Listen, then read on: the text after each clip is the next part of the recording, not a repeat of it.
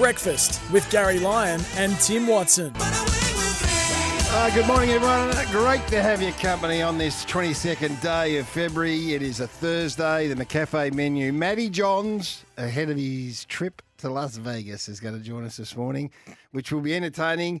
Not sure it's going to be as entertaining as Johnny from Epping, who was out at the game. He's going to give us a first hand account of how the Listen to the expert. Kangaroos went in their pracky against the Pies. Georgie Samios, Sammy Edmund update us with news which continues to go nuts in the footy world, of course, ahead of the opening round. Questions without notice, of course, throughout the morning. Welcome to you, Whispers. Good morning, Gary. And we're going to find out from Georgie too what he was doing swanning around with Scottie Pippen yesterday too. I Did you see that, that. photo I sent you? You did. What, What the dickens is going on there? Is he teed Scotty Pip, Scottie Pippen up? I hope so. I hope so. I sent him out there and I said, okay, you can go to that, but you've got to make sure that you speak to Scotty and get him on our program. So it? maybe he's just going to pop up on our show with him this morning. Where'd he go? Um, he will talk about that All right. later. Yeah. All right. 0433 11 16. The temper text is up and going. 1300 736 736. We're rambling for Mm. Cobram Estate. Look at that. Look at our um, big digital display in Oh, I like it. It's you and I in front of the magnificent olive trees in Cobram. Yeah, not as good as those photos you were showing me this morning of you and Tinger, or Stinger coming out of the water up there on the Gold Coast. How did we start talking about that? Um, how did he? I don't know about. Oh, it's fun. Well, do you want to? Do you want me to start where we Oh, started? Paul talking? Curtis. is We're, talking press. about bench press, That's right. and then you said that uh, you had the record at North. No, I, I didn't have the record. No way I had the record. But I, I You had, said I that nobody. You said nobody was bench pressing more than I was. No, I I, didn't. I said That's exactly how we started the conversation. said- Don't backtrack now. I said Stinger and I spent a, two years just sitting in a gym there for a long time. And I said to you, Yeah. I said, had you been in your heyday, I wouldn't have gone down to Kerferd Road Beach with Stinger because he would have left you. He would have left you in the shade. And you said, "Hang on, Wisp, I think I've got something here." And lo and behold, you got a photo of you and Stinger coming out of the coming out of the surf on the Gold Coast in your budgie smugglers, and you're just going to me. Have a look at that. Wisp, I I was in showroom condition back in those days. We uh, just go and repeat our whole pre-show conversation. All right, I've got a few stories that you No, you, you went with. Yes, I have, and you know I have. I, you, You- do, you do. you better do. button up. I am going to button up now. but you were in good nick. No, I love Gee Stinger. whiz. He's my favourite. We were talking about Paul Curtis, He benches 150 kilo. Yeah. Who plays for the Kangas and was uh, very impressive yesterday. Yeah, no, he's uh, he's got some talent. What got do you some mean, good young. What's that mean? Well, one fifty. That's What'd you bench? two twenty. No, kilos, not pound. No way. Two You, no way you bench press 220. I had a couple of spotters, one either side. no, yeah, you would have. You'd had, I'm not saying I did a rep of. I didn't do reps of five or ten. Oh, yeah. Did you ask Mark Harvey if I'm allowed to tell everyone about that horse today yet? No, I haven't yet. No, Can you text him? Because I'm just, I might just it's tonight. spit it out. Yeah, it's tonight. It is At tonight. uh, Pakenham tonight. Mm. I'll find out for you before nine o'clock. Jeez, I'll tell you what will happen. The danger tonight is there's going to be a storm because, God, it's been hot. It was hot. it How was, hot was it? It was a hot night. I had the aircon. I had no. I had the. I like to call it the AC. I had the AC on last night. Had it on. Uh, what do you set your AC at? 21. Snap. 21. Snap.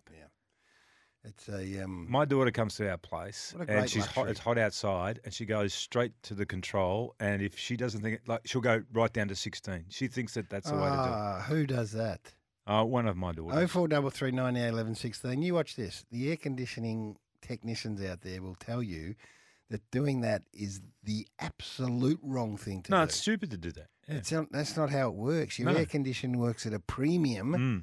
Optimum level, not Mm. trying to make it burst its boiler. Actually, I need to get the filter clean too. That uh, notification came up on. Oh, help if you can help the wisp out with his air conditioning filter, give him a call. Oh four double three ninety eleven sixteen. Leave your details. No, no, go go back through Carl and the guy that installed it. Oh, yeah. Mm. what else is kicking around? Uh, lots of stuff. You've been busy this morning off air. I've got a lot of stuff that Well, you said this morning. I watched the cricket. I watched oh, the you- cricket cricket. You came in this morning Yeah. and you said, "This Well, I is your quote." They just can't beat us, Wisp. That's your quote this morning. Well, in the short form, they can. In the test matches, they can never beat us. New, New Zealand, I'm talking about. But the, if you didn't catch the T20, it was perfect timing, the New Zealand T20, because it finished at about 8.30, which is my bedtime. So I watched the whole whole damn thing. Hmm. We needed we needed. I've got some thoughts on the T20 team. Josh Inglis nearly lost us the game. He's scratching around. He made 20 off 20 in the middle of the game. Yep. We're chasing 216. Josh Inglis goes out and makes 20 off 20. It left us with 90, 32 runs to get, Yeah, right? yeah. With nine balls left. That's Nine balls left, Wisp. Mm, 32. yeah, tough task. Tough task. Tim David walked to the crease. Thank God Josh Inglis went out. If Josh Inglis didn't go out, we had no hope. He walked to the crease and went bunter. He made 31 off 10. Last three balls, six, two, needed four to win off the last ball. Smack four. The New Zealanders are sitting around having made 215 and thought, how good are we going? Oh, they would have been smoking the and cherry. they were. They batted beautifully, but um, no, they just they just couldn't get it done. Tim, he actually half hit it, I reckon. Tim David, and it flew to the boundary, and then I think his name's Glenn Phillips. He dived over the ball, Right. and it went to the boundary for four, and we won. And they shot. They took a shot of the New Zealanders, and they're just looking at each other, going, "What just happened? Thirty-two off nine. What just happened?" Hey, Davey Warner. Uh, no, I think He's on his farewell yeah. tour though. You know what they did? Um, you know, so we played the West Indies, and the one man who gave us a heap of trouble was Joseph, who was bowling heat. Oh, yeah, genuine know, heat. We can't handle genuine. No, well, no, no. Not handle it, but we don't see genuine 140 plus. Do you know They how many ball- two bowlers bowling consistently mid 140s, and we were struggling. Mm. You know, I, I saw I saw Joseph bowl his first ball in the Test match. Yeah. And I turned to Brando and I said, "This bloke is some sort of a bowler."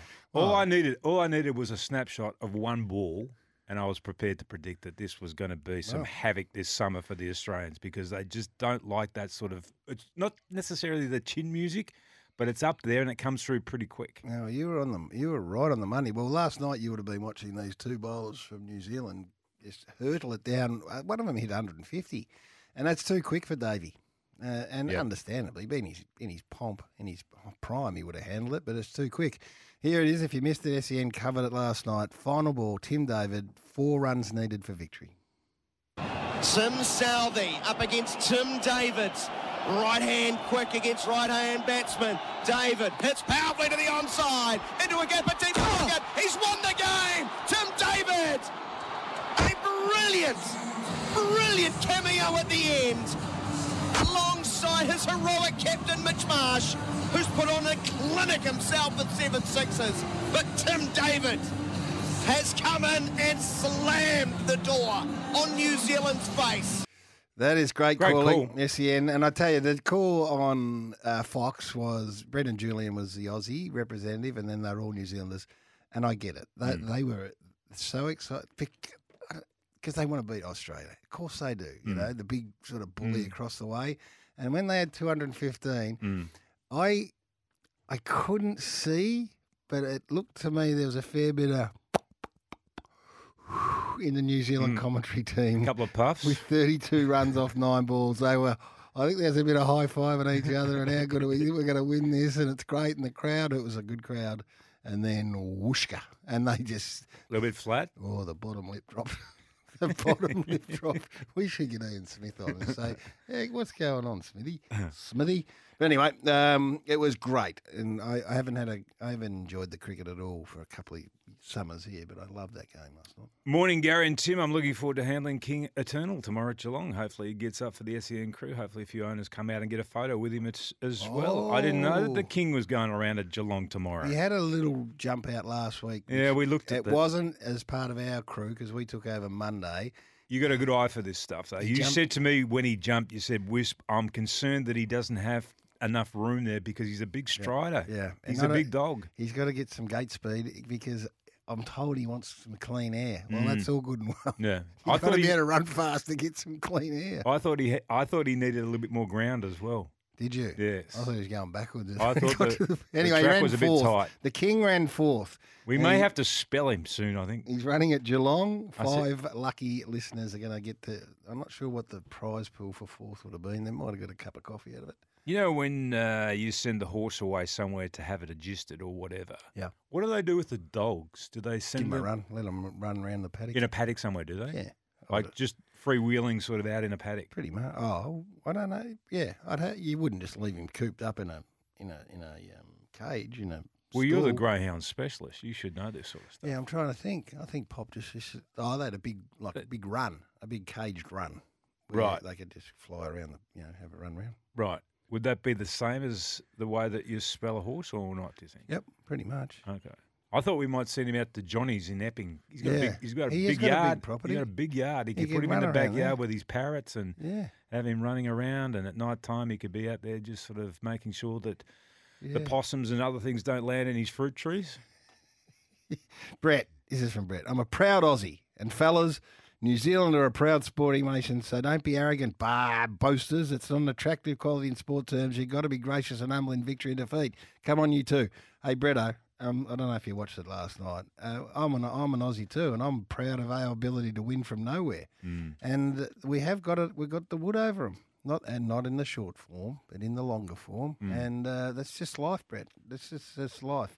And I'm a fan of New Zealand. I think they punch above their weight massively. Hey, before we talk about North Ball, because we wanted to talk about North Ball, um, before we do, I got, this is a question for you because Taylor Swift, we know that she's up in Stoke and Kidney at the moment, I thought, and she went out to a restaurant.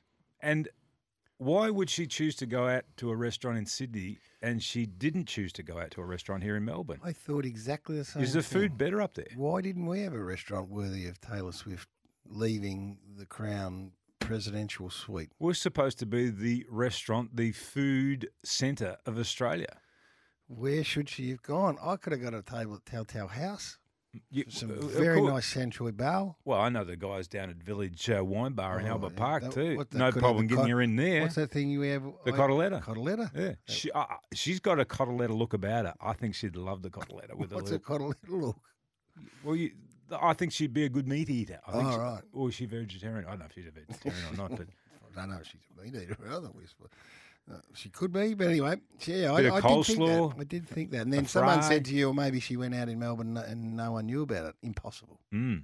That's impossible. actually, I'm off to Lamaro's for lunch uh, today. Oh, If you want to drop in and have a, a have a um, schnitz with us, who with? um, Tomo, Chook, Rocky, Moose Knuckle. Who's Rocky? Alan Stoner. Oh, or the old And Chuck- group. Chuck Oh, Fowler? no, I'm not worthy of that. That'll be nice. No, I didn't invite you. I just said that. Cobram Estate. Charlie's most awarded extra virgin olive oil. Uh, grown, harvested, and first cold pressed in Northern Victoria. Johnny from Epping is ready to roll. He's got his top eight. He's got his Brownlow medalist. He's got a review of the game yesterday against the Pies. That is compulsory this morning. And when we come back, I want to talk about the new rock star who's taking Fox by storm.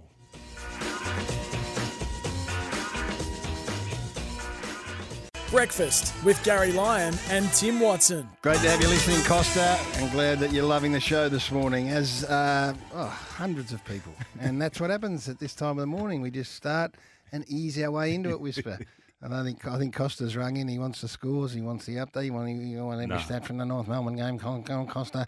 Just lighten up, Costa. We don't do that. up, Costa. We just ease into the We need to educate Costa. King Eternal's got box four, race five at Geelong. Uh, This is Michael who's giving me these details. Who is Mick, by the way? I don't know. What are his credentials? Is he the trainer? He says he's going to push him up the front of the box and he'll come out running tomorrow, the king. Hip, hip, hip. Hooray. He is a big dog, isn't he? Yeah. Yeah. He's long, he's got good length, but he just needs a little bit of room to wind up. Now, what do you want to know about the rock star? Oh, the rock star. Mm-hmm. Um, who is the rock star there? Because um, I saw something from who is the guy O'Neill? Is you, that your Oh, footy have bloke? at- some respect. He's the boss. I haven't got his name written down though. Mick. Mick O'Neill. No, Okay. just Neil. no, Neil, Neil, Oh, Neil yeah. O'Mick. You've done that on purpose.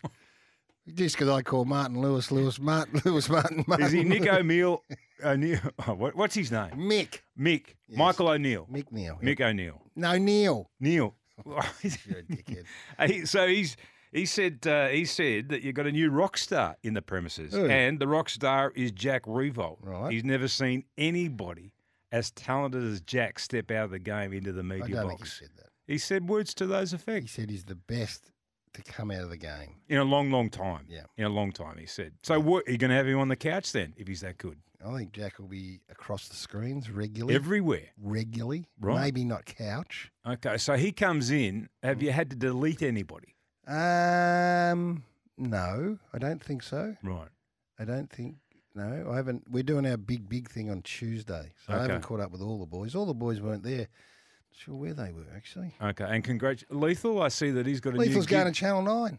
Yes, well, he's already with. Why'd you let Lethal go? The most Well- authoritative man in football. He's got no predator. No, no, he's na- no natural predator. No natural predator. He's already with A, uh, AW, which is Age, which is Nine. They're all owned by the same Ah, organisation. I so see. I see. I Are they doing a show? I see Channel Nine are doing a show on on Sunday nights, a Yep. footy show on Sunday Yep. nights. Yep. The That's scoreboard or something. Yeah, good on them. Tommy uh, Tommy Morris was in it Right. With uh, I think Jimmy. I read Jimmy Bartel, um, and also read where, where Channel Nine went after Gerard. I've gone after Gerard Whateley to call the Olympics. Really? This is a media. People wrap. know who you are, man. People know who you are, man. Well, he's probably the best. So if- they went to. Br- This if is not, what I read. if he's not the best, he's equal to the best commentator in the country. no doubt they went to Bruce, your man, Yeah, who No cigar. understandably they Channel Seven said no, thank you. No he's cigar. not going to do that. But they've come to Hutchie, and I'd imagine they've gone to Mick, went- they went Mick, Mick O'Neill, your mate, and Yeah. said, "Can we ever lend to Gerard for three weeks?" and, And I don't know. He must be. We'll ask him when he comes in. for the Olympics, yes, Um, he could com- he could do commentary on any of the sports, Gerard, at the Olympics. Anything. unbelievably anything. Do you know who they should go after? I'm s- serious. Corn for the marathon. He's in their stable already. He's already already Channel Nine. Mm, Kane Corn is a marathon. He, he's a marathon nuffy. When he talks for specials. when he talks athletics, he can hear it in his voice how knowledgeable and excitable he is. Dave Culbert, he, he's going to do it, isn't he? I read. He, he's been doing it for, and he'll do a great job in around the track and field. Get corn out on the um, marathon track. Yeah, yeah. I'm sure that. Why wouldn't they have? Why wouldn't they have already Sam spoken Edmonds to him? putting his hand up for the cycling.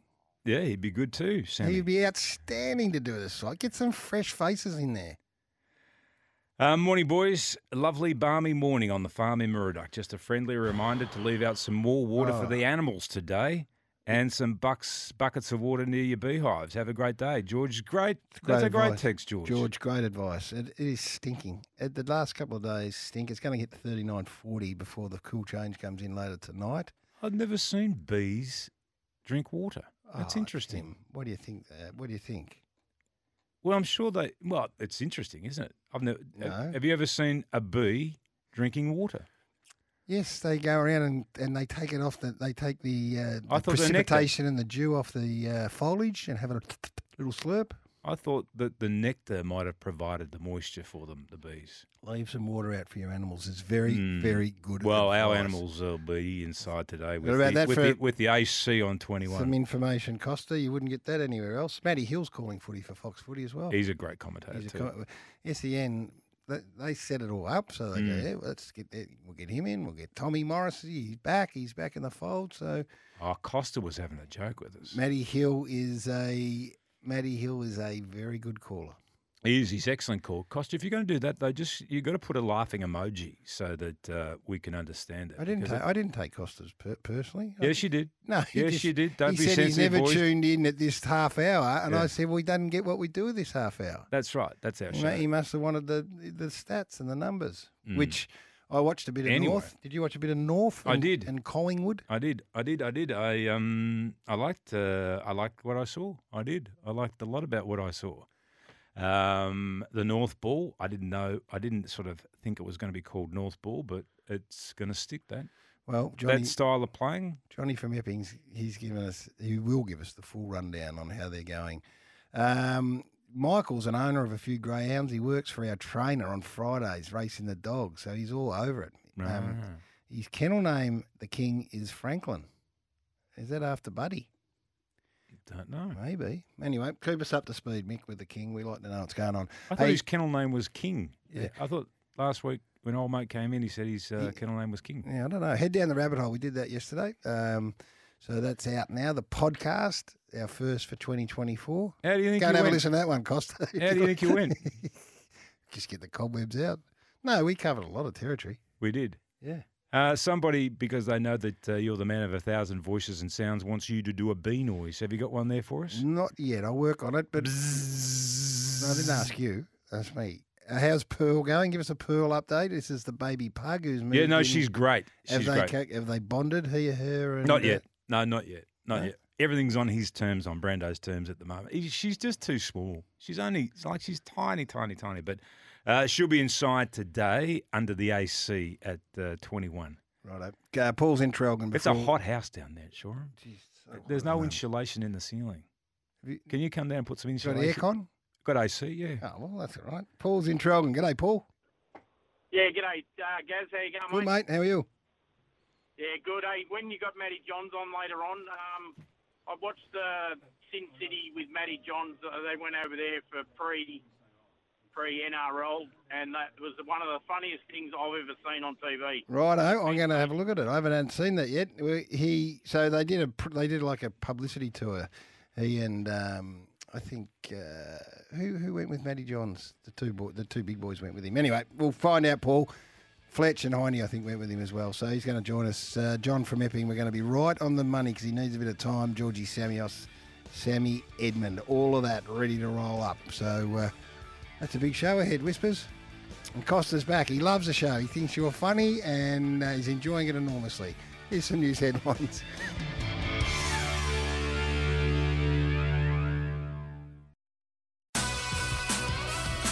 A sports update for Keezer. Sitting on the sidelines? Get back in the game with Keezer Physiotherapy, Rehabilitation and Strength Training. Well, uh, we've spoken about Australia. They beat New Zealand final ball of the match last night in the first of three T20s. David, uh, Tim David, four off the last ball to win. They needed 32 off nine balls and got them. Unbelievable. Mitch Marsh, man of the match, 72 not out. And Maxi Gawn has strongly denied there's an illicit drug culture at Melbourne. Also admitted there are issues and that he and the club won't hide and they'll make sure they get them right. Gawn said that he is there to support Joel Smith as a teammate and friend. Yep, uh, Sam Edmund uh, in later. We'll discuss further. Andrew Dillon says the league won't do its own investigations with Sports Integrity Australia investigation remains ongoing. Zach Merrett's going to lead the Bombers again with Andy McGrath as his backup. Kyle Langford has committed to the club until 2027. Good news. Yeah, he had a great season last year. When asked about Tarryn Thomas yesterday, North Melbourne assistant Jed Adcock said the Kangaroos coaching staff are focusing on the players that are training and available to play at the club right now, so I didn't want to talk about that. Collingwood's released a doco, which will be exclusive to Hoyt cinemas across the country. It the 2023 final series and the Premiership. Wow. Um, Jack gee Martin. whiz, there wouldn't be a Collingwood fan that wouldn't want to watch that. Jack Martin's got no, yeah, he's got some problems. He's here. got a little knee strain, a little medial strain, Jack, and uh, not going to take any, any risk with Sammy Walsh either. We spoke about his back issues. So uh, a couple little concerns for the Blue Baggers. They take on Geelong today in match simulation. The Cats have got a full strength side. Gary Rohan, the only notable absentee, and the other one is Sydney and the Giants. That's right. And it was silly of you to suggest that uh, bees don't drink water because You said What that. else would they do? What else would they do? They're always out there drinking the full bucket Well, of water that sits under a leaking silly. tap. Exactly right. Um, GWS in Sydney as well today at 10 a.m. and then 11:30 Carlton are up against Geelong and then Brisbane take on the Suns at five o'clock. And that bloke, There's your def- day right there. that's right. And that bloke definitely won't be at the lunch today. Whoever sent that text message in. Unwind as you wander and set sail with the Spirit of Tasmania from $69. Conditions apply. Is there anything you want to tick off before we take a break and get Johnny because he's wound up? He's um, well. You've set him the task. You've asked him to do his top eight. You've asked him for his. Uh, he wants to do his uh, five players that he li- most likes to watch after he's was listening to Oh, he's us. done. He's done his five favourites. His five favourites Well, as well. I want to get his uh, review yesterday. I was a bit taken with the, with the talent He was at too. the Kangas, which is all you care about. Don't worry about the result, but how they want to play Mm. and the names that are going through there. So, and the Pies had you know the vast majority of their premiership team out, so less about them. Although they they're going to be great again, I'd imagine. and it's really, really hot today. It's going to be really hot. Everybody getting on my damn nerves. So goddamn hot. That's about as much as we can play about.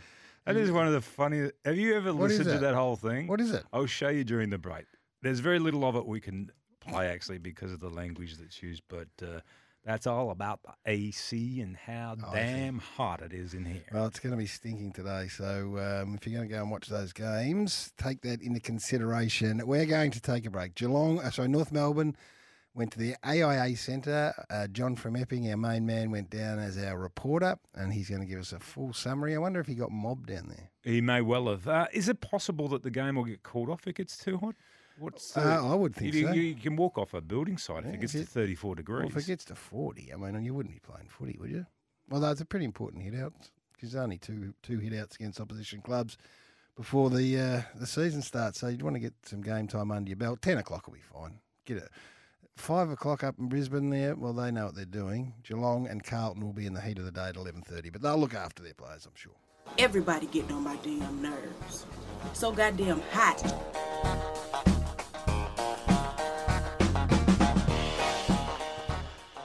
Breakfast with Gary Lyon and Tim Watson. Uh, Carlton Geelong is 11.30 for someone that was asking at Ikon Park. So uh, get down and watch the Blues and the Cats. Pretty full squads, I think, the Cats. And uh, Blues have got a couple of injury concerns. But no concerns for the all-conquering Kangaroos. I tell you what, they wandered into AIA Stadium against the reigning Premier and put them to the sword. Johnny would have been dancing. I'm not sure what was going on through the middle of that game when they just banged on about seven hmm. goals. But He went straight to AFL House after the game and lined up for finals tickets, apparently. he joins us on the line. Is that true, Johnny? I, I'll tell you, I told Timmy many times he should have been an entertainer, not a, a, a, a football caller or talking the radio or television. He should have been an entertainer. He would have made him a lot of money. Oh, he can start entertaining here if he wants. Hey, um, how good did they look, your boys? I know you're uh, in a different stage of your development. Might have been more, a little bit more important to get games under the belt for your boys, but pretty exciting, Johnny. Well, I guess a win is a win, isn't it? But Collingwood had a better nine, ten of their best player out. Yeah. And plus, and plus, we had some about six or seven good player out as well. But you reckon the hierarchy of Collingwood would have told the player go 100 kilometres an hour? You know, they would have said, just say, take it easy, you know, don't go and kill yourself. You know, they can't afford to have a Nick. Uh, Nick Daicos injury or his brother injury, you know what I mean? Yeah, They, yeah. They're just to play, just a, you know. uh, I mean, He's playing uh, it that's, down. what- uh, that's why they call it practice match. He's Yeah. playing it down, Wispy. He exactly. He's keeping a lid on it. Exactly. Um, do you like this new North ball they're playing? Yeah, of course. Oh, they, they will play really well, especially Wardlaw played uh, really good. Uh, Uniacke played well, and uh, Nick Larkey played really, really well. You know, they, they all play well. Then when the opposition let you to play well, you Yeah. know what I mean? When Yeah. the opposition let you to play the game you you wanted to play, and then everyone play well. But Yeah. when the really game started, that's when I'm concerned. That's when I wanted to see them play well. I know Nick Larkey, it doesn't matter if it's a practical match or uh, a point match, he always gives us 100%, you know? Well, I've got I've written down your midfield for this year and beyond. Wardlaw, who's a beast. Sheezel, Davies, Uniacke. Dylan Stevens did some nice things. McKercher will go there uh, eventually. Phillips, Powell, Scott, Dersma. You've got some depth of talent going through there, uh, uh, Johnny. Yeah, yeah, we got a lot of that there because you see, uh, for the last two three years we, we weren't lucky enough to get first priority pick sort of thing, you know, and that happened to be a center players, you know. Yeah. But I always say, always would have liked to have a a center forward player or full a full back player, you know what I mean? Yeah. And uh, we never had the chance to get a players like that. But eventually, like you say last week, maybe we have to get rid of one or two players to get a, the player we needed from other clubs. So who knows? Yeah, you Yeah, might trade. yeah, you might yeah. trade some of those big boys in, but there's a bit. There was a bit to like there for the Kangas. You can see what they're trying to do. Did you? Did you get recognised? Did you? We do an autograph? No, no, no. I went uh, in, when I was walking around the ground, I saw Elmar Gerald. He was getting cooked on top of the balcony, ready to call the game. He didn't have an umbrella, no nothing, Nothing. just an open sun. And Oh, I thought, no. no way you're going to survive there half a day under uh, 35 degrees. Oh, he's, and he's got a thinning thatch up there too. He would get some. He Um, didn't have a head. He didn't have nothing on his head. I don't know even if he put a. He, he knows Handkerchief. it could be cream. I don't know. I don't know how he done it. Oh. He could have put a handkerchief on his head or something, couldn't he? yeah, yeah, a handkerchief. No, he had nothing. But on the end, uh, I saw they put a, a couple of extra big umbrella there. Ah, yeah. Did you did you go there by train yesterday, or did you take your yeah, car? yeah, yeah. We went by train, uh, got off at Jolimont, we walked right across the MCG, yeah. and beautiful. You and Alfredo. No, no, no, I had my mate Frankie. Oh, Frankie. couldn't Yeah, I met, I met Oh, who does Frank vote? Who does he uh, vote Collingwood. for? He, he's a Collingwood. Frank, Oh. Frank was at the drinks we went you, that you didn't go to. Did Frank have too many Yeah, like that's all right, Alfredo yeah. or not? He gave it a nudge, Frankie. Don't worry about that. Hey, uh, we uh, we set you a task. Have you come up with your top Yeah. eight? Your top eight this year? Yeah, okay. I'm gonna give you my top five, but not always uh, on the end of the year they're gonna survive. Yeah. I I pick Brisbane Line to finish first. Yep. Collingwood to finish second. Carlton to finish third. Sydney to finish fourth. Mm. Geelong fifth. Port Adelaide sixth. The Giants seven. Essendon on the eighth, and if Essendon doesn't make, I reckon Richmond will make. Where's Melbourne? what have you done with my Well, demons? The demons, all the problem you've been having in your club, when you talk about demons, if I were you, I wouldn't even mention the demons. I can't be no, be kind. It's been So a tough think- couple Yeah, of but days. that's why you should never mention them, so stay out of the trouble. You don't jump off though, just because there's a few problems. Oh, I don't jump off, but I, uh, I like Christian Petracca as a player. Yeah. But on the moment, the way your club goes on, I don't know about, I don't, I don't know what's happened to that club. I don't know what's happened. All right, I well- thought that my club we had a lot of trouble over the years, but your club might be just as worse. We'll be talking about them with Sam Edmund when he joins us, but you haven't got him in the eight. That's a big controversy right there. No, because uh, you know when you start to have a, a big problem like they have now, Yeah. So it doesn't matter what the people say. They got the players to this and that, but the players uh, they're not concentrating on their job. Um, it doesn't matter what the people say. You interview a player, say, "Oh no." Head up to the club. We, we know what we're doing. That's rubbish. Right. Who's right. who's going to win the Brownlow? I reckon the Brella, if Nick Daicos doesn't get injured, he should be favored to have the. I'll pick him last year, and then he got injured and, and bad luck. Otherwise, he would have won last year. He's your favourite player in the whole competition, I think, Nick Daicos. Yes, because um, he, he's a good player. He's not a show off. You know, he's, he's just go on the ground and play the game the way he can, and that's it. That's why I like him. Right, so And ti- you know which one I like it to as well? Who? We didn't play a senior game yet. Who? It's Nick Watson. Oh, the wizard. He went, he went to Hawthorn, and Yeah. I wish not the Melbourne would have the chance to pick him. He's a little, he's going to terrify the defender from other clubs this year, I'm telling you. Well, because Tim and I did our five favourite players. Have you got three other favourites? Oh, yeah, oh, you want the favourite players? Yeah, favourites. I got the favourite players. Well, who you got? Yeah, uh, na- I- you say you don't have to, you're not allowed to pick your own That's player. right. Uh, no, no one from North Melbourne. No. Okay, I got Nick Dykoff, Yes. Yep. Darcy Moore, Yep. Oh, yep, yep, yep. uh, Bill Lissett, uh, you call him, uh, Nick Blakey. The lizard. Yeah, What he's is- a good player, I tell you. What I is- wish he would have played. He's, he's supposed to play for North anyway, but Why does Gary? doesn't matter. Why does Gary call him the lizard? Yeah, because when you run, you run like a lizard. That's right. He runs like a lizard. That's exactly right. Who else you got? And uh, uh, Charlie Cameron from a Brisbane Lions. Yeah. Yep. Yep. Yep. You just like the song. You, you just like the song they play every time Charlie kicks a goal. You're a country and western fan. That's no, why. no, no, no, that's uh, I've not even listened to the song. I just like the way he goes around when the ball goes near the goal square. Something is going to happen, And then- that's what that's what the the supporters, the members are like. When you have a player like him Hmm. to terrify the opposition defenders, you know, uh, you know something is going to happen. And you like his celebration too when he gets on his Vespa after he's kicked a goal, don't you? I, don't, I don't know about that. I, I just like him the way he plays. And who was your last one? I missed that. Oh, uh, like uh, the last one I told you, he didn't even play a game yet. Oh, a the senior game, but I tell you what, I love that Nick Watson. Okay, mm. good. Now, what about the wooden spoon? The wooden spoon, oh, it's very hard this year. Yeah. Oh, I, I don't think North Melbourne are going to get the wooden spoon this year the way they mm. play, but I might be West Coast Eagle. Yeah, maybe. I think I think they'll whoever's down there might win more games than they have previously, so that mightn't be Oh, such. but yeah, but if they win more game than what they done last year, Mm. Who's going to be on the on the bottom of the ladder? North Melbourne again? I doubt it. oh, the lid's coming back off. And it was on and now it's coming off. And before we let you go, uh, how, how, you, how your parrots going, uh, Nikki and Gary? Oh, they, they, they're doing fine, the Paris. Uh, anyway, forget about the Paris. Uh, Forget about it. yesterday, Yep. I had a nice talk to uh, Run Like a Snail. Scotty Pendlebury. Did you? Yeah, I had a nice talk to him yesterday. You know who you were? And uh, you have to get him.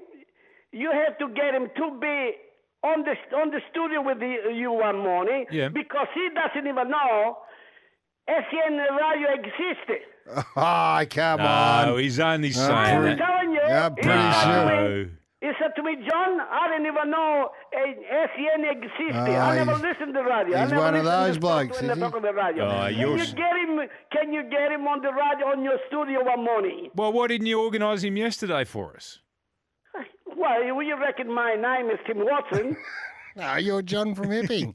It's just- yeah, exactly right. I'm John from Epping, mate. Hey, uh, I, I, the other, this is the thing I needed to talk to you about too, because there was a big two-page article in the Age last weekend, all about Epping and the fact that it's and over, they overlooked you completely, the most important person that lives in that part of the world. Not one mention in the article. Gosh, uh, you know, I, I'm uh, retired eight, nine years ago, and I'm stay home all the time. I don't go around. I just do my He's own low little key, things home, No. and no one knows me. He's No, low he's key. not. Johnny took me for a tour of, uh, of Epping. He was just driving up anybody's driveway, bipping his horn, waving at them through the window. He's the mayor of Epping. Yeah, because when I was working for the council, I used to go around all the time for my job, and uh, I used to know I your a lot of people. Yes. Hey, what number have you got your air conditioning on today? It's going to get to 38 or 39 degrees. What number, air, what, what temperature? Um, mine is uh, 21. That's Yeah, it. perfect. 21. Spot on. Hey, good to talk to you.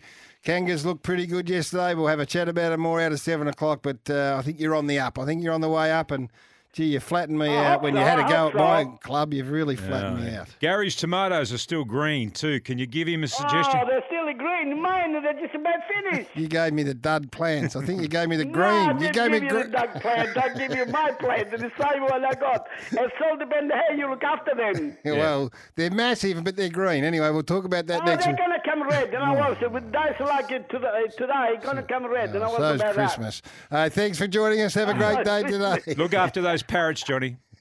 Okay, see you boys. for Macca's for a limited time only. Get any size soft drink for a buck. Value more means more at Macca's. He's a beauty. He is a beauty, and he's. I could. I could sense the lid just starting to bubble there. Well- end. he tried to play it down. He's brave too. though. He went up to runs like a snail yesterday. He did. too.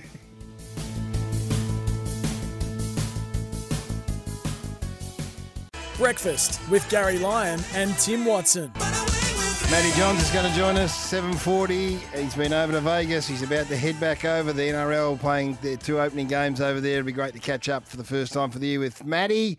Georgie Samios been hanging out with Scottie Pippen. He's going to wander in, and Sam Edmund with all of the news kicking around out of seven o'clock. We'll get stuck into the more serious stuff that you might want to have a chat about, uh, including the Demons, including the match practice yesterday, whatever it is you want to have a chat about. Are you going to put that photo of you and uh, that great tan you had and, and the board? No, the, No. the surfing one. No. What What did you I- have? All I did is to tell you that I've been, I've surfed. I'm, I've, you said you wanted to surf. I said I've I have not done it. seen you out on the surf. I though. showed you the picture in Hawaii. And what? Yeah, no, the other one Which one? The, with you and the board. Yeah. Yeah, What about it? yeah. Well, can we put that one up? No, that's just for you.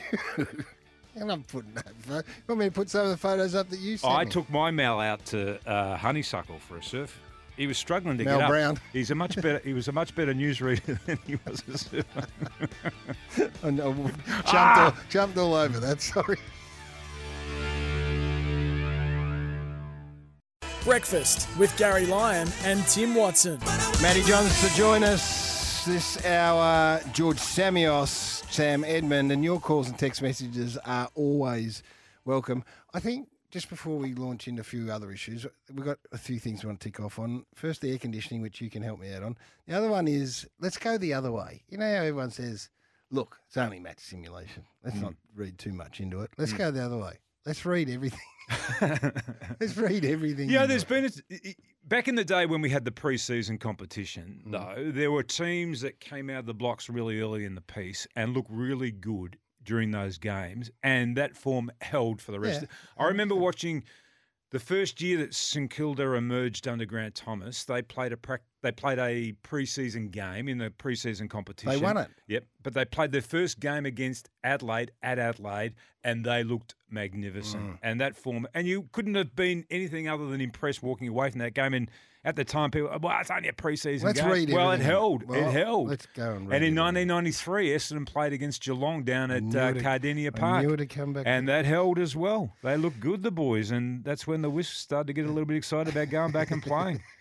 Um, we've been talking AC because it's going to be hot today, bloody hot today. So just make sure that uh, you stay cool. Everybody getting on my damn nerves. I've been 21 So degrees. we, goddamn hot. 21 we, we, We said we said that we set the AC at 21, right? Yep.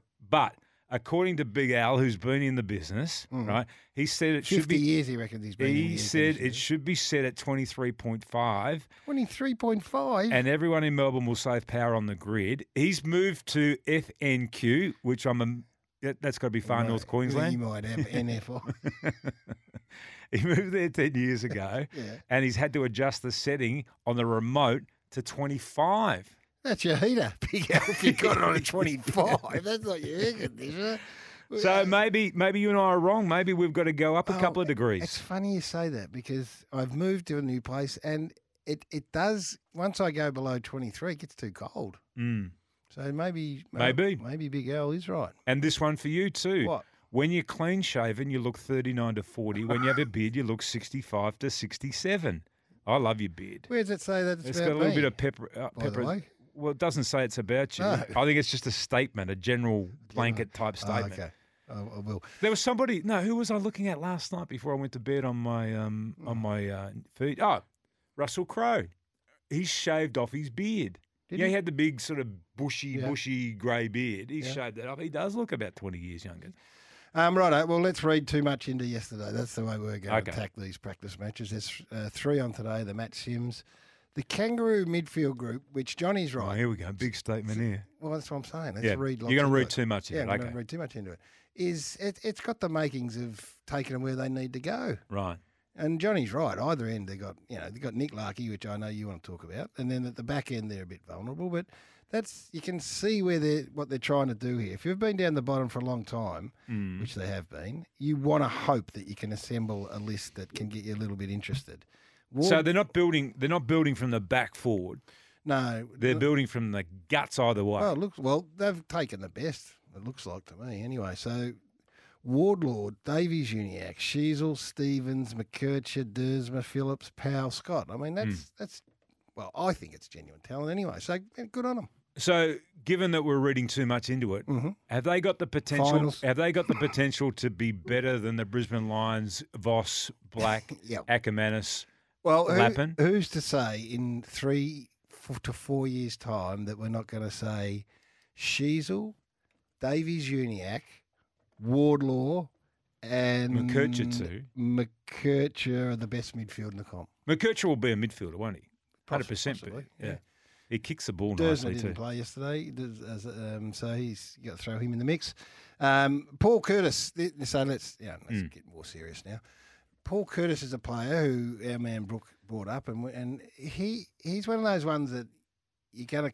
Well, I'm late, probably late to the party. I understand he's a talented player, but he just looks like he's thriving at the moment, Paul Hmm. Curtis. And you you wanted to say that we don't appreciate Nick Larkey enough. Well, I don't think we do. I think if he was playing in another team, we'd be talking about like Jamarra Uga and uh, others get more uh, accolades and they have more written about them That's and true. there's more expression around them, more conversation around them. This bloke kicked 71 goals, 24 last year in the North Melbourne team. So he doesn't get the looks, the best, the as good a look as what a lot of other forwards do in the competition. So, like my question to you, given that you're the uh, key forward whisperer, how, how how good might he be? Like, Well, 71, 71 goals as answers your question already from a from a wooden spoon team. yeah, That's how good he is. That's an unbelievable performance it is. because you're not getting great looks. You, you're one out. You're being double. You know, the, the focus goes to you pretty quickly, and you've still managed to kick 71 goals in a team that struggles to score at times. So, what is it about him?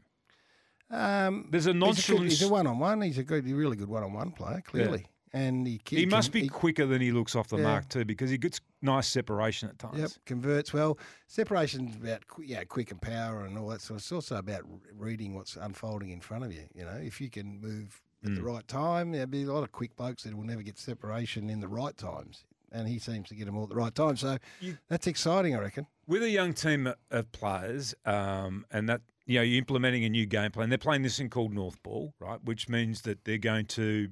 It looks like they're going to try and you know get some of their speed and their uh, good line breaking type players Yep. across half back, break from there even by handball, and you know just sort of bring the ball down like they did yesterday. Now, at times it's going to come unstuck because you're going to come up against stronger opposition and teams are going to go to work on you and that type of thing. Um, do you think they'll stick to that? Do you think they'll be brave enough over the course of the year to try and maintain that style of football? They should be. They should be encouraged. But I'm sure that Clarko and the group will encourage them to keep doing it. And the natural instinct is you go into your shell a bit if you get one Mm. wrong. So you got to say, listen, let's not worry. Let's keep going. And and you know they, they clearly they they've got McKercher as a kicker off halfback. Sheezel who can play off halfback clearly. They've gone and recruited Zac Fisher, who they wanted to get the ball into his hands at every single chance they get. So there's, a, there's an MO. There's clearly an MO there, and we get it. And um, yeah, they played against the Collingwood side. It was it was interesting at times. So this Collingwood side, which was you know, devoid of seventy percent Yeah. of their guns. So they were trying to play anyway from the telly. I was watching, trying to play how they play aggressively, push up, defend. Mm. But when they got through, geez, there was some holes. There was like Swiss cheese everywhere. Yeah. in the Magpies. So do you think Through. do you think there's a way of breaking down the way that Collingwood play? No, I think everyone knows that. You know how aggressive they're going to be. So what do you do? well, if you can get through, you're going to get good looks. Yeah, Now, I know, getting- but you- getting through? how do you get through? Well, this is the this is the But yeah, the, it the seems to me- question. Can I- hands and run and carry? And, So you break them down by actually running at them, Yeah. drawing them I, forward. th- I think. But then you got to be very, you got to be very slick. You got to be very quick, and you got to be very agile to get through there. Yeah. Because once you get through there, because of the way they push up, and a lot of teams do this. Yeah. But we've seen once you can get through, then those guys that are sort of like the back line of their defence, Mm. Darcy, they've got no coverage. No, but they yeah. So they they take really aggressive positions because of the way they play. So Darcy Moore doesn't play. Darcy Moore's not a back shoulder.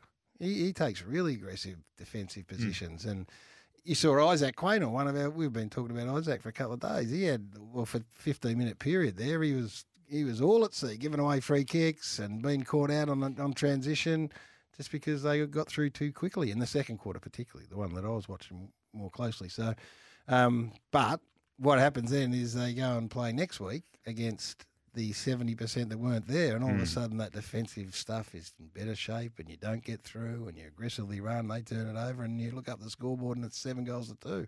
This is Jed Adcock uh, uh, talking post game.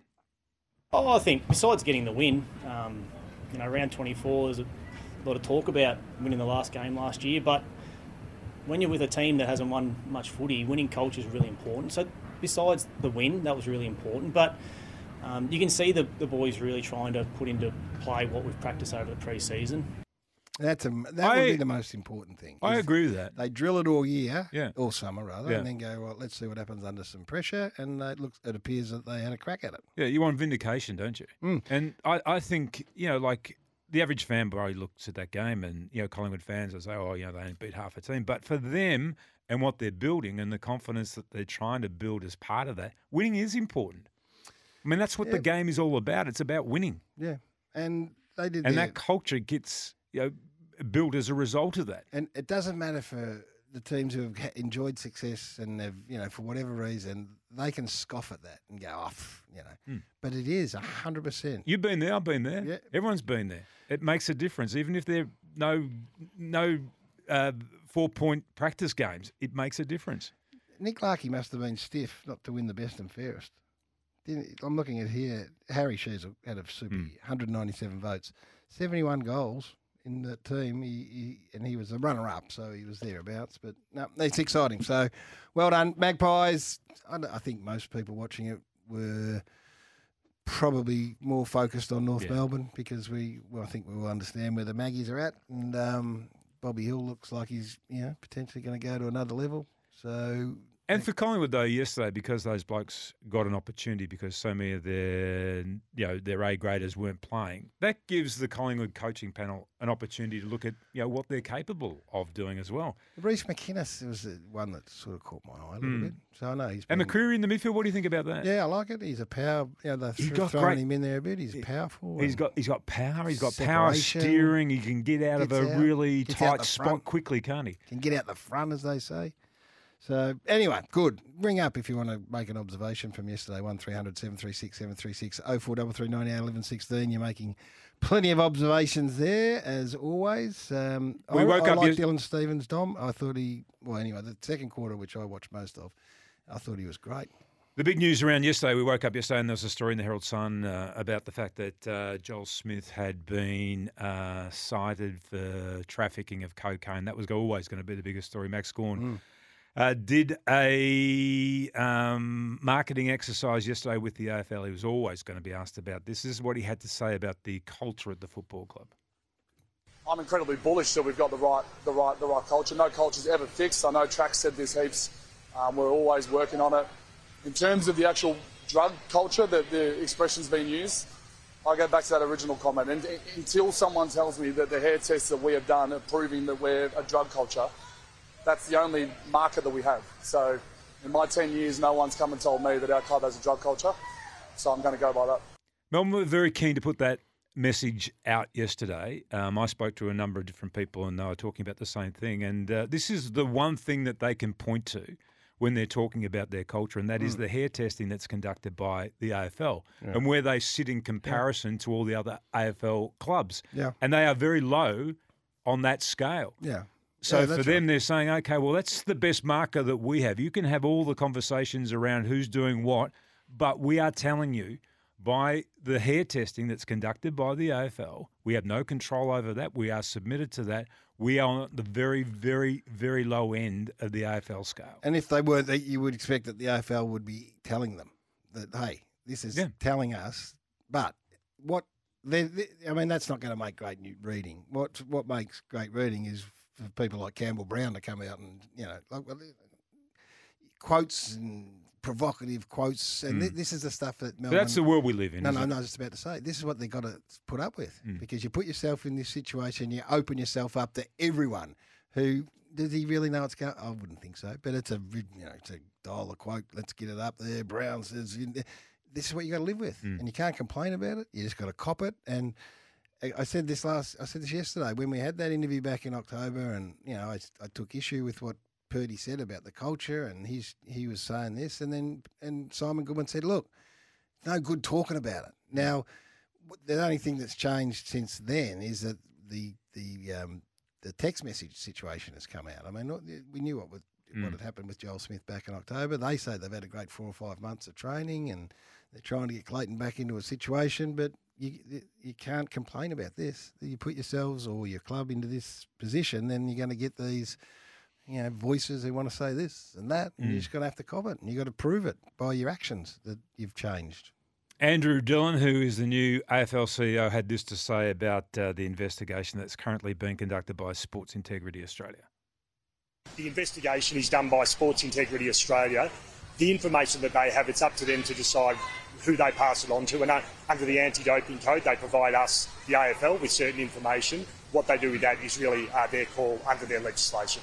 At the moment, the issues with Sports Integrity Australia, and that process will play out over the coming weeks and months. And, and until that's done, there won't be any parallel investigation. Now, so as a supporter listening to that, all I can say is, or all I can hope and read into it is that if there is a massive issue there, the AFL wouldn't be saying that by by virtue of their testing results. They'd be they wouldn't be saying there's no parallel investigation. No, no. What they're saying is at this stage there's no parallel investigation. Yeah. that's what they're saying. Yeah. So we'll watch with great interest, but there's no good complaining about it. You got to cop it and you got to prove where you are with it. Uh, Simon is on the line. Morning to you, Simon. Hey, boy. Um, I, I just heard you got Matty Johns coming up a bit later this hour. Um, he started a podcast with his son Cooper, um, and they interviewed different people. And he interviewed Nathan Cleary, and I got to meet him last year, late last year, uh, at a private function, and he is by far and away the most humble bloke for what he's done in the NRL, he's like Dusty. Like I'm sure Gary, you saw the grand final, and I just wanted you to pass it on to Matty that uh, he was the most humble bloke in the whole marquee on Derby Day last year. He spoke to everyone so friendly, and you wouldn't think he was like the Dusty like of the A, uh, AFL. Well, that's that's good to hear because his performance in that grand final in the NRL last year was as good a performance in a big Mm. moment as I've seen ever. Mm, he's a Nathan star. Cleary. He's He's, a a star. star. We'll come back with more after this. Breakfast with Gary Lyon and Tim Watson. Uh, book online for the best rates at melbourneairport.com.au and SEN Breakfast, which is powered by Kubota. For over 40 years, we've been making Tomorrow Matter, shaping and building Australia together. Talking about your Kubota, um, I had a call yesterday from Stuart Fox. You know that uh, they're relaying two thirds of the MCG Yes. turf, which is 12,000 square metres of grass. Yes. He's heard you and I talk about our ride on mowers. Yes. He said, look, would it be possible that you might have a little bit of spare time Yes. because they've got a game there in 22 days? They're Love just to. a little bit worried about it being absolutely cherry ripe and at the right height. They're a couple of mowers short there at the MCG. Would you and Gary Well, I have the time to drop off and just help out? And I oh, said yes. I I said, look, I can't speak on behalf of Gary. He's a lot busier than I am. I would talk to Stuart and say, I'd be very happy too. I wouldn't have you go down there with your dumpy old mower. What are you talking about? You don't get a nice smooth cut like the Kubota does. How do you know? I've just I'm about to have it serviced. I'm going to put new blades on it. All right. I got a 40. I well no, I got a 54 inch deck. So and how how big's your deck? Yours, it's not even a zero turn, your mower. That doesn't how- need to be. Yes, it does. It doesn't need to be. Tony, help me out, please. You're in Craigieburn. and Good morning to you. Oh, g'day, boys. How you going? Yeah, going well, thanks. Look, I'm going to put it out there. Um, the Blues had a soft draw last year. The who did? Just wondering, the the Blue Boys. Oh, hang on. Did they? Yeah, Well, well, they finished outside of the eight, didn't they? So they get the middle sort of range teams. That's how it sort of works, doesn't it? on the, yeah, on the year before, but you end up you end up might having to play someone twice that improved that much. They're one of the better teams. Well, it didn't quite work out that way. Okay. And I just uh, putting it out there. I'm trying to get into the draw to win the car, I guess. Um, spark a bit of debate. Will they find it harder this year with a harder draw? All right. Did the Blues have an easy draw, and that's the only reason they got through. The blue fans will come uh, The- the- thick the- and fast. The if easy that was draw the wasn't helping them halfway through the year when they looked like they were going to miss everything, and then they rallied and flew home. Good on your tone. Rob's in Cheltenham. G'day, Robert. Yeah, good morning, boys. I'm a uh, St Kilda supporter. Yep. And I met Clayton Oliver down at the swimming pool yesterday, and I'm telling you, he looked super fit. He was training really hard on his own, and I was really impressed. I had a chat to him, spoke to me about the St Kilda Footy Club, the Melbourne Footy Club. He was off to do a stretching session in an hour's time after that. I couldn't be more impressed with that bloke. He spoke really well. He was polite, shook my hand. It was fantastic. Good on him. Good on you, Rob. Uh, That's a nice story. I'd hope that most players are like that, and I, we know him. I know him. You know him. He's a. He's a I good don't know lad. him. No, I don't know I him. don't know him. Mm. Not like and you um, he trains hard. That's never been an issue. He's been, a, in fact, he's manic in the way he prepares and trains. So not surprised to hear that. And we're everyone, well, most people are help, hopeful that he's just putting you know, uh, each step in front of the other, and Mm. they're all positive at the moment. Good on you, Rob. You did a lot of uh, swimming training back in the day, didn't Yes. you? You were talking about that before we came on air this morning too. God, you got a big gob. All you talk about is what we. I will talk about what you told me if you keep going on with that. Ronnie He is. said Wisp, I was approached by the Australian Olympic team that is rubbish. Ronnie's to in compete Romsey. at Barcelona. That's what you said. Hey, Ronnie. Hey, boys, uh, just a quick one. Um, the MCG, I wonder if we can find out what name of the grass it is and who makes it because Yep. I just put a Tiff Tough Bermuda out in the front of my house and at the back I had a Noah Ball Cooch. Right. Um, And oh, uh, no. I'm really interested to find out what type of uh, what type of Well, I can tell you. We can tell you. Mm. HG Sports is the manufacturer, the grass manufacturer, and it's Eclipse stabilised turf. My God. Okay. There you go, Ronnie. No worries. Thank you. so if you want It to put come- some in your backyard, go Yeah. and grab some Ec- Eclipsed stabilised. I know the that the stabilising means though that it's grown on a lot of uh, soil. So when it goes down, it's got a great anchor in the ground and it doesn't move around. Right. Now, I'm sure we've got plenty of time to get this turf laid properly. Kaz has uh, responded, uh, one of our great listeners. She's in Kilmore. Carlton played Collingwood twice, Brisbane twice, and we played Gather Round against an Adelaide team. Get real, you pickle. Mm. Go Blues. Kaz in Kilmore. That's not an easy draw. That's not an easy draw, is it? No. Hey, um, Vossi was great last year, the way that he just uh, held his ground and turned them in. You know what? He's built that team, I think, in the image of himself. Yeah, I was as, impressed, if not more, about the way he handled himself. He was good. And he that's was good. the benefits of maybe being there and gone, having been there before, which we speak about a lot.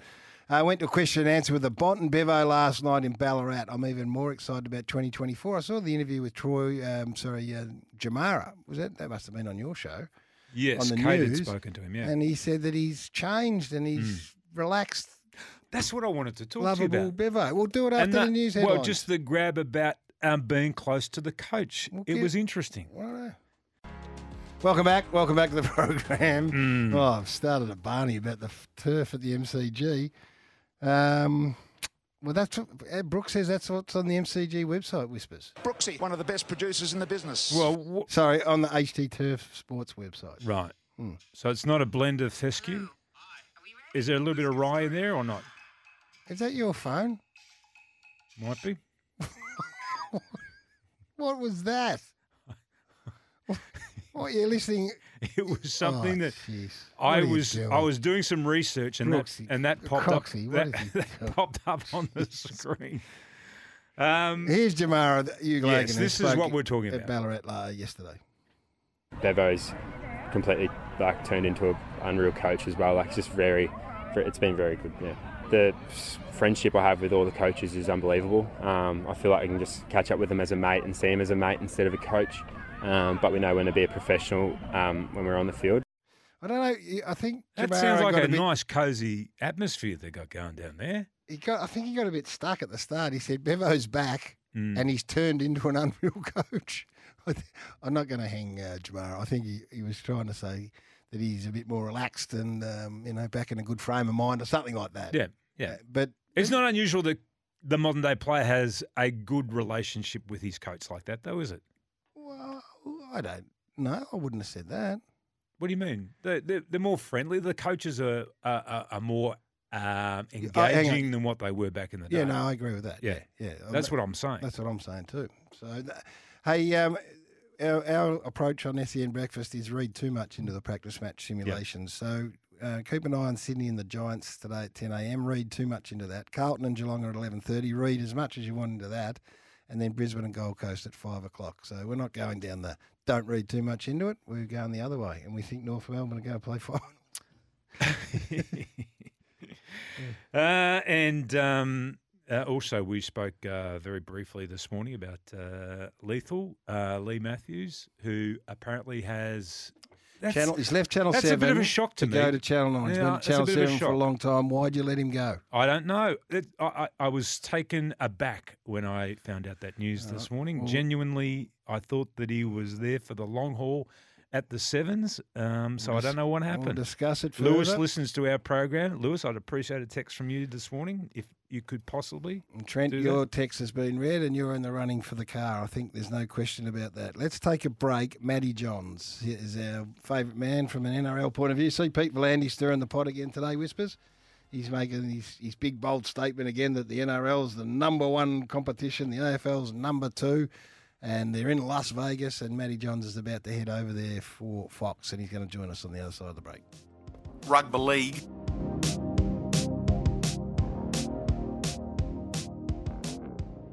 Breakfast with Garry Lyon and Tim Watson. Well, we are some way away from our opening game, but the opening game in the NRL won't be here on Australian soil. It will be over in Las Vegas, if you don't mind, Whispers. It is an innovative move. We shouldn't be Mm. surprised from old push ahead Pete, who's got on the front foot to uh, to take the game over there. And well, there's only one man that you'd want to a go over and do a a preliminary tour. Yes. Just to see and make sure that all the logistics are in place. Yep. and then to go back over to mop up the mess that, Yep. he, that he made the first time. That It's man like when you is- it's like when you're selling a movie and you put sort of like a 35 second type little trailer thing out, and Yeah. that just sort of gets everybody's That's right. interest and That's right. gets them excited about the and. Matthew Johns is that man, and he's been good enough to take our call. First time for the year. G'day, Matthew. Uh, thank you very much for having me on, gentlemen. uh, you're right. Headed over there early, Tim, just as a bit of an, an appetizer and Mm. entree, speak. What did you do during that appetising four days over there? Oh, no, we had eight days. We Eight? were eight days. Yeah, which, you know, when you've been to Vegas, it was five days too long. Uh, I only remember bits and pieces of it. It was a pretty big campaign, um, but uh, a lot of fun. It, it's the thing about Vegas is, and it, it never ceases. Uh, you know, I, I never really uh, get over it. When you arrive in Vegas, as you know, fellas, you land the arrivals terminal in Vegas. I would describe as it's, it really is the happiest place on earth. People just buoyed with optimism and wallets full. People putting you know a couple of bucks in the slappers as they you know pass when they get off the plane. I've got to say that the the departures terminal is without doubt the saddest place in the world. Married couples, just icy glares, just no one talking, uh, hangovers, uh, people getting the re- whatever change they got less in their wallet, stick in the one arm bandits. It's just really is a depressing place. Oh, mate, it was it was a pretty big campaign that eight days. It was, first five da- first four days were fantastic. The next four days were horrific. I would imagine that would be the case, but I guess now we, and then the Super Bowl took over, of course. So Yep. and that was great, and uh, our boys were over there. Gerard called it, and our producer Brooke was there, and uh, so they've given us an insight from the uh, NFL point of view. Now, and and I want to say this seriously: what what sort of inroads are they making? Is it is it making a bit of noise over there, or from an AFL perspective? we sort of look at it and go, well, "Is anyone really caring?" But I, what what's what can you tell? Well, you know, they've, they've got a uh, look. They they got a great. We've been given a great leg up by Fox Sports America. Um, right. In the fact that Lachlan Murdoch, you know, is he- he's you know a, I think majority share owner of the Broncos and. And mate, he basically every half time we were over there, there was there was some NRL promo going on. What what inroads did it make? Look, you know, fellas, it's a bit, you know, like uh, it's probably look the the idea of it is just to make Americans aware of it because over there, it um, mate the the the, the phone gambling like the gambling is just mm. completely opened up to what it is in Australia, mm. and you know basically that's what it's about. It's basically you know making Americans aware of the game, given the base understanding of the rules, so that they'll have a punt on it and gives mm. you know gives, gives the game more revenue, and anything apart from that. I mean, I, I think honestly it would be would be a bonus. Yeah, you're naive to think you can just go into the American market and make a big impact. No. You know, Yeah. we're seeing there. I mean, you look at uh, you know, you look at the, the Super Bowl and American football over there is just a, it's a behemoth, and even the other sports. So It amazed me going over this time in the fact that you know the NBA over there, wh- while we're there, really have very little presence. It was just NFL, NFL, NFL. And so, yeah, mate. Look, from our perspective as a game, it's it's given it's given great promotion in Australia Mm. you know, for the start of the season. What it does in America, I don't know. But as I said before, it's mainly gambling. Have you have you recovered enough to head back there yet or not? Tim, I'm not really looking forward to it, to be honest. When we arrived back, um, myself and Brian Fletcher, well, I was over there with me, but myself, Brian Fletcher, Nathan Hindmarsh, and Big Gordy. Me and Fletcher in particular, when we arrived back, our wives were just, they were horrified the shape we were in. I lost about six kilos over there. It was unbelievable. I must have got the flu or something. and uh, anyway, we, we got back anyway. They rang each other, Trish and Brett, and they said, "Listen, we've got to go over the second time around. I can't let's go." So I got the old handbrake going over, boys. and, uh, you know, a couple of nights out, I'd say disguised as work. You know, it Uh, paging doctor, paging doctor. Um, did uh, did uh, Um, the field size. Now, this is the thing that's worrying me a little bit. It's a little bit narrower it? than the Keeping up narrow. at night? Yes, it Is it? Thought it I've been be. tossing and turning, I Garry. know, I know. I can tell, Tim. They they filtered it through. That you said you've been belly aching over it. I know, but it is that is one concern is the fact that the field is three meters. Well, it's six meters more narrow. The fact that it's shorter, the field is shallow. It does is of no real great concern. Mm.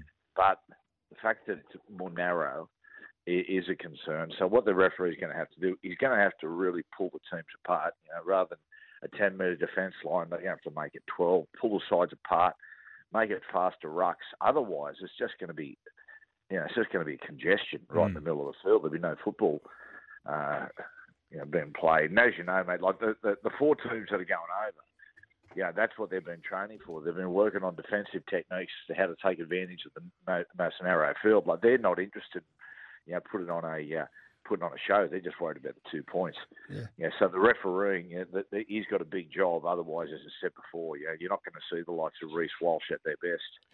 And they've been working on their grappling skills, which uh, Tim and I were taken with the fact that they before they went over just to just tightened up on a few of their holds uh, before got they it. got over there. You got it. And I, I got to say, Garry, I, I, I got the Daily Telegraph this morning and switched about three pages from the back, and it was just it was a bit of a thing on the pre-season in the AFL, Yeah. and it was a before and after shot, basically a shot in the '90s compared to now. And there was a picture of a bloke, a big hairy guy, just coming out of the oh, water. yes, of course- Unbelievable. Of course, there the was. pose, and I love the fact that uh, the left knee's just going in slightly. Uh, it was, like, it was the great. Tell you what, guys, you're in good nick. You've been got at. You've been got at. And you haven't actually, you haven't congratulated him either. He's uh, he's uh, become engaged since you last spoke to him. And did you see? Did you see the show that he put on? The big love heart that lit Have up. you got brave all of a sudden, Wisp? Hey, Unbelievable. did that make the Who news up there? Oh, Tim, who said romance?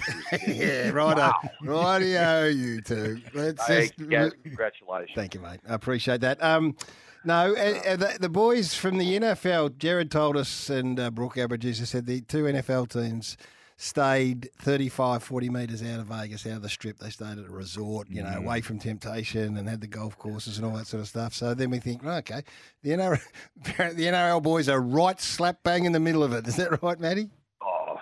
Look, Garry, rugby league players playing up.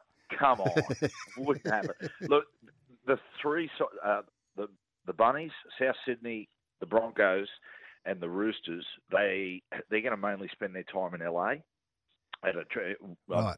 using only one of them UCLA training facilities. They'll fly in the day before the game. Okay. But Manly, the Manly Warringah Seagulls, they're sla- they're staying slap bang right in the middle of the strip. So-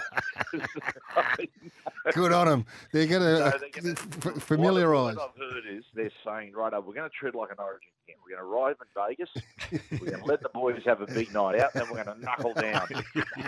you know, once you let the cat out of the cage. I love it. I love that attitude. Um, and so, of course, whilst you guys are away, the, Hmm. the AFL have gone and scheduled a couple of games for our round zero, two in Sydney and two up in Brisbane. Is that uh, is it taken over the state there? Oh, mate, as my late uh, father-in-law used to say, "Well, the cat's away, the mice will dance." he was Italian. He never quite got the concept. I used to say, "Tony, it's got to rhyme." Well, the cat's away, the mice will play. And he said, "No, no, the mice will dance." Okay. Fair enough too. And, well, so Sydney and uh, Melbourne kicked the season off. The Giants and uh, is it Giants and Collingwood as well. So I mean, they're two pretty big games. Does that get a bit of chat or not? Yeah, yeah, there, yeah, there has been. Like uh, the, um, I tell you, the Swans will get. Uh, I heard the Swans got first up. They're certainly Melbourne. getting a lot of- Melbourne. Yeah, they're getting a lot of publicity. The Swans, they certainly, you know, I would say it, it's it's the Giants, a group, a great presence out. But, uh, mate, the Swans are the guys that they've hit hard with the publicity here. There's been a lot with the Sydney Swans. Uh, the boss coming out saying that, in his opinion, the Sydney Swans within five years will be the biggest sporting uh, sporting team in the country. It's hard to argue. I mean, they've done things very, very, very, very well here.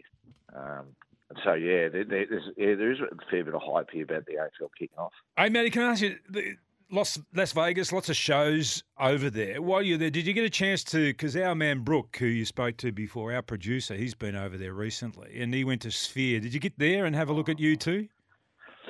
Uh, look, we, we didn't. We, we were sort of agitating for a free ticket, but, it never, but it, it never came our way. It was funny. I when we arrived in Vegas, uh, I was actually I was, I was lining up for the check-in, and mate behind me, uh, an old teammate of mine at, at Wigan, a fellow called Andy Farrell. Uh, Andy Andy was a rugby league player who went across and started doing a little bit of coaching in rugby union. Next thing he's coaching the Irish national side and then he's bringing out the uh, the British Lions later this year. And good fella, Andy. I said, "Oh, mate, what are you, you know, what are you doing?" Uh, he, he said to me, "What are you doing here?" And I said, "I just over the boys. We've got a bit of a fact finding mission, you know." sort thing. He goes, "Oh, mate, geez, half your luck." I said, "What are you doing here?" He said, "Oh, mate, Bono flew me over to see the concert." in Sphere." No. Yeah, and I said, "Well, tell you what, you want to trade?" Uh, God help me. yeah, but they say it's we didn't go, but they, they say it's absolutely. I mean, it's it's absolutely amazing. Twenty four hours a day, it's lit up. It's uh, yeah, it's incredible. But it was, mate. How long has it been since you Blake's been to Vegas? Uh, 16 years for me. I've never been Well- there. Never been there. Well, I'll tell you something. We went, myself and the wife went about 18 months ago. A, a, a warning for people when they go there. I reckon, mate, prices have gone up in the last couple of years 50%. Yeah. Mm. So every morning for breakfast, it cost me $25 US for a double vodka and soda. it was outrageous. However, here's the rort. If you put, if you pretend you're playing the pokies, they're free. That's right. So that's just a, yeah, that's right. So that's just a little bit of a rort, just something for the uh, something for the listeners. That's a great tip to leave us on for the, the players out there. Hey, uh, thanks for joining us. Uh, Hopefully, we can touch base again. We're, we're very interested to see how it all unfolds over there, and we hope that you can all come back in one piece. Go well, boys. The, the great Matthew Johns is there, and um, I haven't really spoken to you about it. We'll talk about perhaps before we go off here today.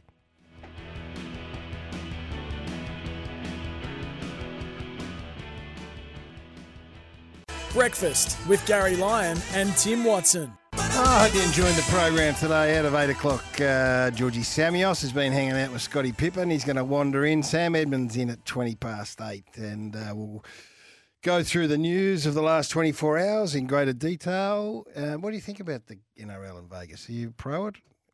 Um, I can understand. I can understand the reasoning behind why they're going to do that, and they've got a five-year commitment to doing it. Hmm. Um, but they did. I think they have opened the door though for the AFL to go in up there like they've done. Yeah. And uh, really hit that market, and uh, it's not a crowded market for that period of time too. So they're probably getting some publicity and some marketing opportunities that the AFL would not normally have had, Hmm. and that's got to be a good thing for the growth of the game up there. Hmm. I reckon once you get people bums on seats up there watching our game, our game is so great. It's so unique. We talked about That's what you got to do. You got to win people over. You got to get the hearts and the minds of people. Oh, well said by you. We, we spoke about Queensland, the AFL Queensland experience yesterday, and yesterday I had more conversations about it. And? it's very real. It's Yeah. a juggernaut. Now I hope it's the same in Sydney, but um, anecdotally, and from what we've been told, Queensland AFL's flying. Uh, let's get some eight o'clock news for you. We'll get Georgie in. And find out what he and Scottie Pippen got up to yesterday. Okay.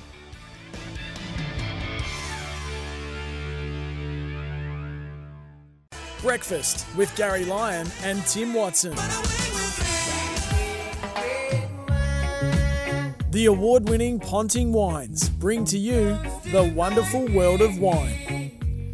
Ah, it is indeed. It's interesting times. George Samios is our man in the wonderful world of wine, and he moves in circles that, uh, that Tim and I can't ever enter, including hanging out with uh, one of the greatest basketball players on the planet. And that's not Andrew Gaze we're talking about. G'day, George. Good morning. No, it wasn't Gazy. No, we stepped up a little bit. Yeah, you and Scottie Pippen go back uh, a long way, back to the old uh, Chicago uh, Bears days. Is that right, as Garry would say? yeah, the Chicago Bears. No, no, Michael Jordan texted me last week and said if I could look after Scottie for a day. No, no, a uh, mutual friend uh, connected us yesterday and I uh, took him up to Coldstream Hills in the Yarra Valley and showed him there because obviously vintage happening. So it was good for him to have a look at how What- it all happens. And he's into wine. You drove him up there. Uh, no, he got driven up there in a beautiful Bentley by someone, and uh, I met him up Oh, yeah, there. And that's uh, a bit different. That is a bit different, yeah. No, we spent a couple of hours. It was good. Did Right, you? yeah. And he's a wine man. He is a wine man. Prefers Cabernet, but he did fall in love with the Chardonnay, but in particular the Pinot Noir from the Yarra Valley, from Coldstream Hills. And there's a wine called Deer Farm Block E and D. They're really hard to find. You can only really get them through the cellar door. And uh, he loved those. So he took a couple of bottles to take home with him in the bag. Well, given that uh, his paycheck over the years has been significant, uh, Mm. he'd be in the high end market with the Pinots around the world, would he? Not like uh, the Californian Pinots and the French uh, Yeah, wine. he he is, but like I said, I think he's more of a Cabernet man because that's obviously what the US does better. But he uh, he knew a fair bit about it. He was interested in the whole weather thing, and uh, obviously we'd had a storm through the Yarra Valley the night before, so he was fascinated about all of that. And, and, and you know, I get I've been asked by a few people, what's he like? He's just cool. Everything about him is cool. The way he walks, the way he talks. His hands are massive. Like Right. he's got the biggest hands. There's a photo up on the socials of my of the drinks at it with me, and obviously he's taller than me. But have a look at the size of his hand on the table. It's massive. He's taller than you. No, get out of here. Yeah, he is just Taller just- than you. He just- couldn't Actually, he's not as tall as I thought he would be. Uh, this taller. Luke Lang- Longley's been travelling around with him. Apparently, he's a lot taller. But, So did um, was this a, like a public thing? Or? no, no, it was Okay. a no. We opened the winery up for him because you can't get into the winery during vintage, so we opened it up for him and a couple of people with him, and uh, it was good. Yeah. Does, does he uh, does he fly with a entourage? Uh, he had some people with him. Yeah, Larry Kestelman was with him. Obviously, the uh, the NBA, um, NBL, sorry, um, owner, and uh, there was a couple of other guys with him. And uh, no, it was good. Give us any. I don't want you to break any No. uh, confidence, and you can choose. But what what sort of personality is uh, Scottie? Uh, very quiet but humble. Um, you know, chats when he when he's got a chat. He's not he's not over the top or anything. Very just calm, just very polite. Just thanked everyone for showing him, shook their hands. Yeah. Very respectful. Nice. The guys working at the winery thought it was the greatest thing ever. We had guys coming in on their days off. That's how excited they I were. I bet they were. Yeah. Did no. you have a dry bicky and a little bit of cheese or something to Uh, go with it? no, we didn't. Unfortunately, we didn't have a lot of time. They were sort of What in sort and of out. preparation? Yeah, no, that's right. But uh, no, they were in and out, and uh, the walk around the winery was fascinating for him. I think. Send through your questions for Georgie now. Oh four double three ninety eight eleven sixteen or one 736 736 if you want to speak to the most authority voice in wine in this country. Was it the last dance? Did you and Michael Jordan? Did did they?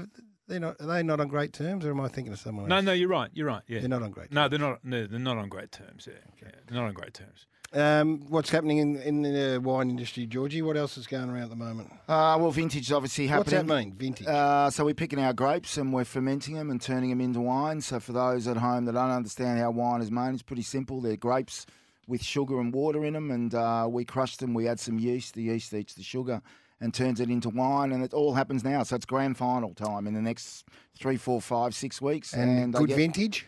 Uh, so far, it's looking very good in a lot of the regions. Um, volumes are a little bit challenging in some areas, but the quality, certainly in the Yarra Valley, what I saw in the last couple of days, looks very good. And what about down uh, Garry's Way, down on the peninsula? How's it all looking down there? I there? haven't been down there yet, but I'm actually doing a trip down there for a day next week, so I might. Where uh, are you going? Uh, well, I thought I might go do the kangaroo tour down there. If I Booked out, You booked out. out. It's booked Oh, out. oh, okay, well I can't do. book It's booked tour. out. Even uh, even Swifty and her people couldn't get in. Get a kookaburra feeding maybe at the last minute. Oh, okay. Just a, And you're also you're also Kelvin? are you, are you adding the are you, are you Righto, Coxie. Enough. are you adding the wandering through the tomato patch as well? Is I that could. going to be on it or not? Yeah, and you can pick your Is own. that to- just a bonus? No, pick your own tomato experience as That well. would be amazing. then- It would be amazing, yeah. I'll be 103 by the time they turn red. That's for sure. Hey, what's the difference between I was reading uh, the difference between Chardonnay and a Pinot Gris for somebody out there? Uh, well, two different grape varieties. Generally, Chardonnay will have more depth, more flavour, and generally we mature our Chardonnay in oak, whereas Pinot Gris or Grigio, it's the same wine but different.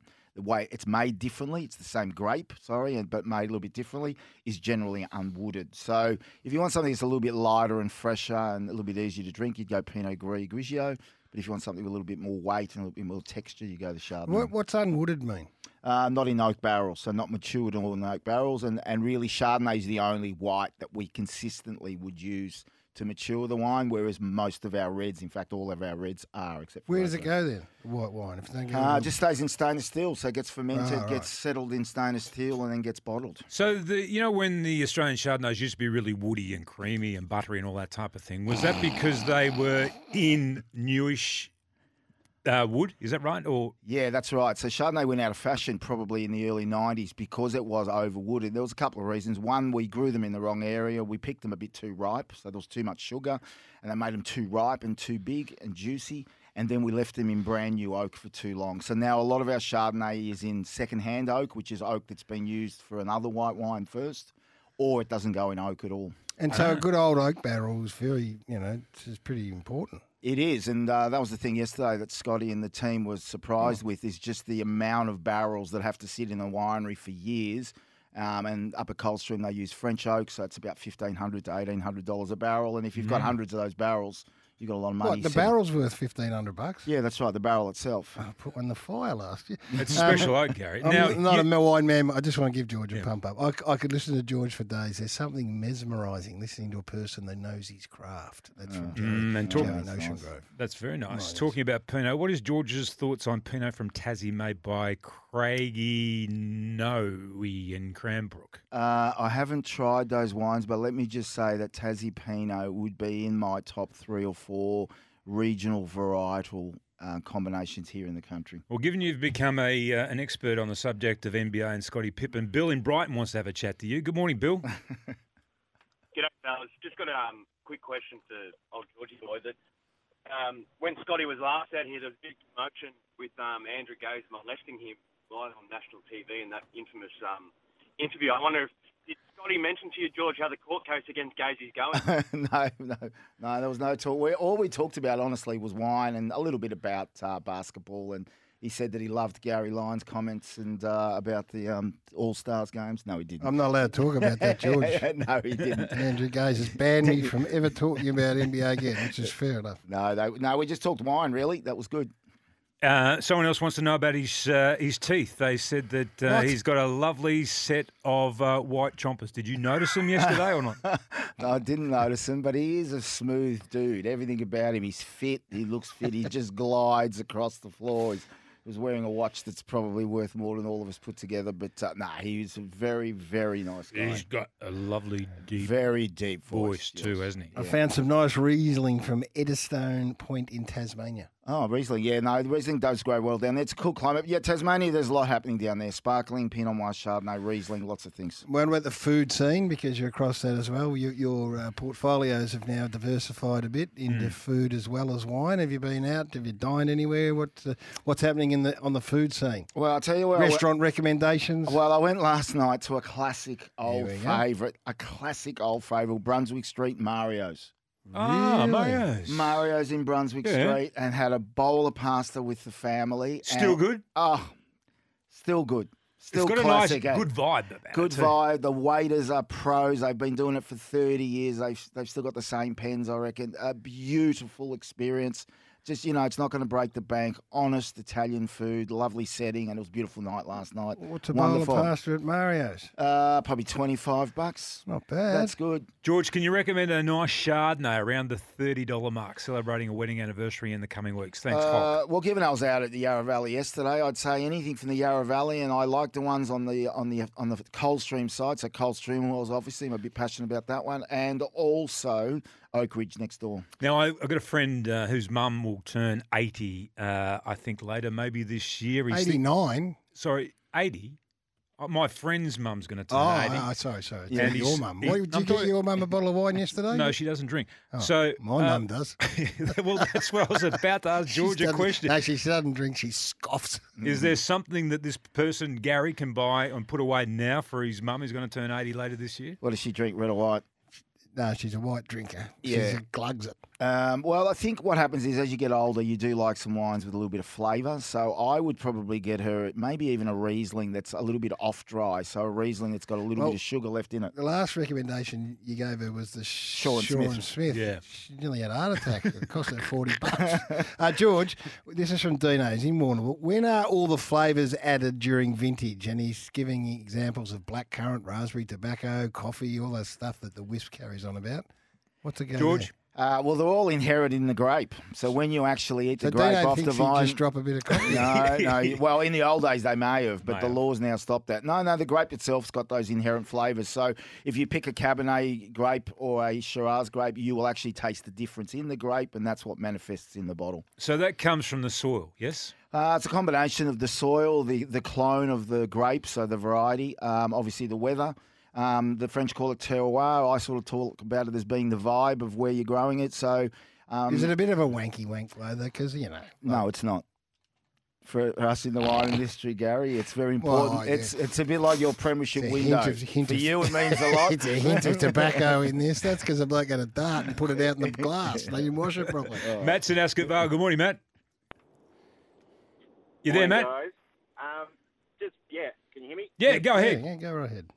Yeah, just uh, wanted to know with all the China trade uh, relations improving and opening up, does that mean the price of wine's going to go up in the future?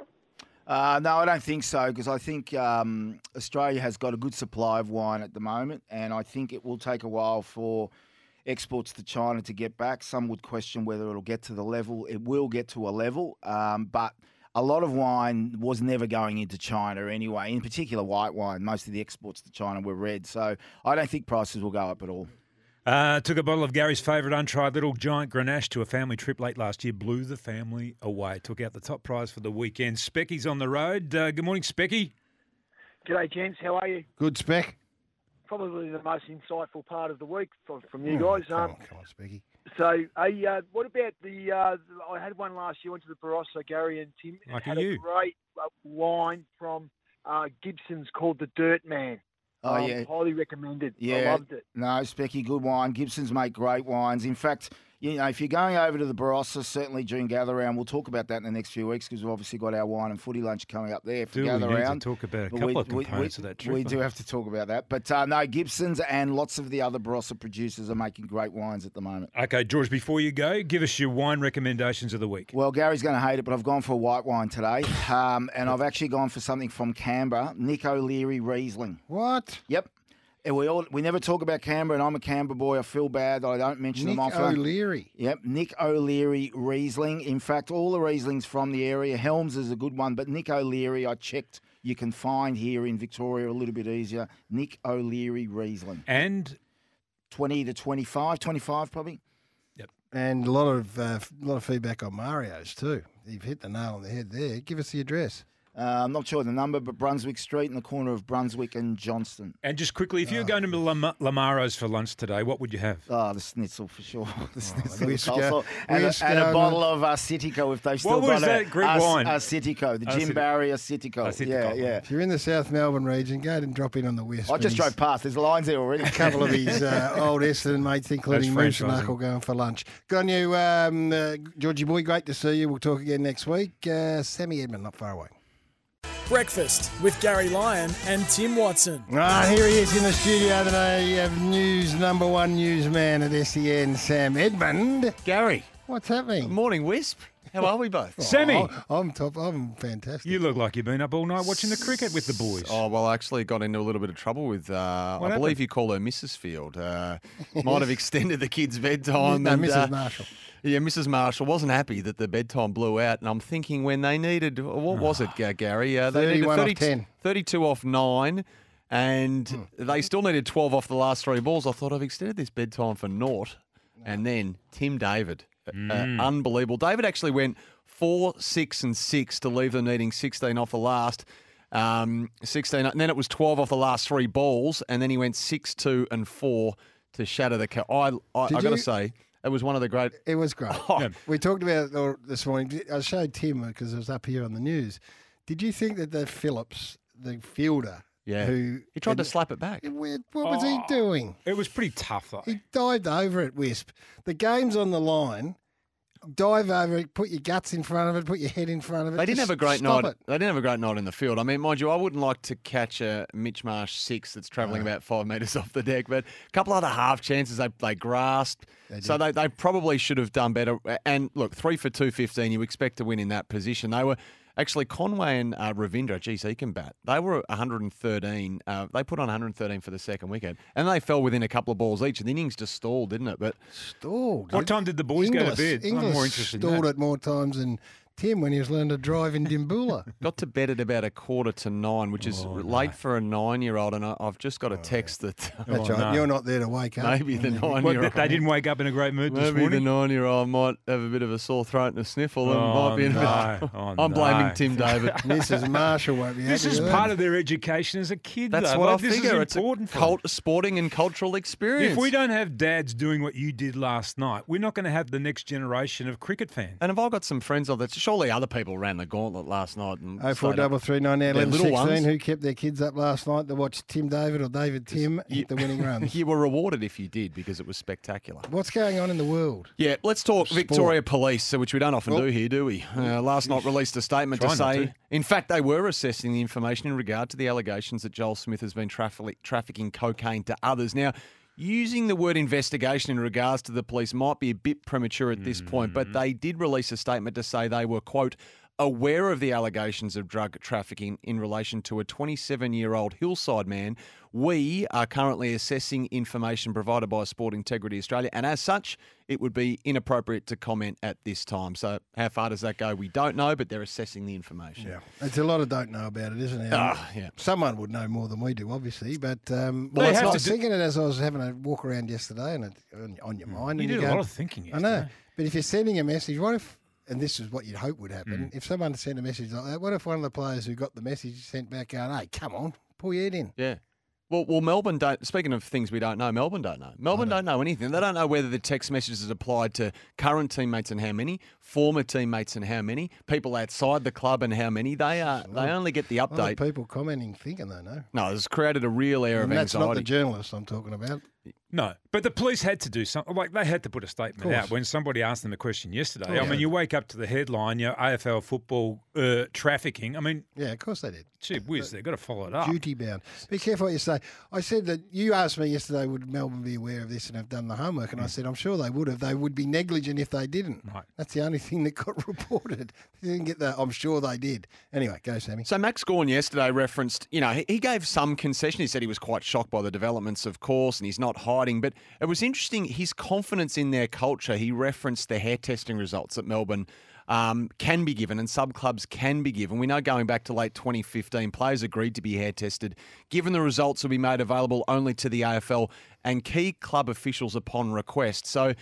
They don't identify the individuals, the results, but clubs can sometimes ask the AFL for the results. And there is, you know, without being sensationalist, Garry, there is a hair testing ladder, a drugs ladder. The, There the, is. The, the league knows exactly where the clubs sit on this. There's a premier and there's a wooden spoon. And now, thankfully for Melbourne, they're more. Clo- they're closer to the wooden spoon element than they are the premier element. So that's why Max Gawn was able to say what he said yesterday. And I'm assuming that's why Gary Pert was able to sit here in November and, and cite the best culture he'd seen in 40 years of football. So that goes back a decade, as Max Gawn said yesterday. I thought that was that was pretty interesting.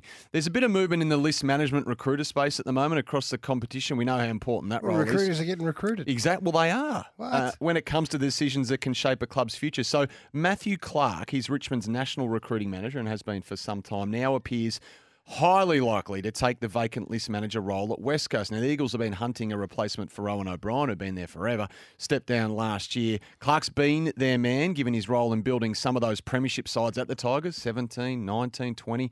And the fact he's been recruiting for close to th- you know, three decades. Blair Hartley's going nowhere there as the incumbent and Richmond's list boss. So this would be a big promotion for Clark.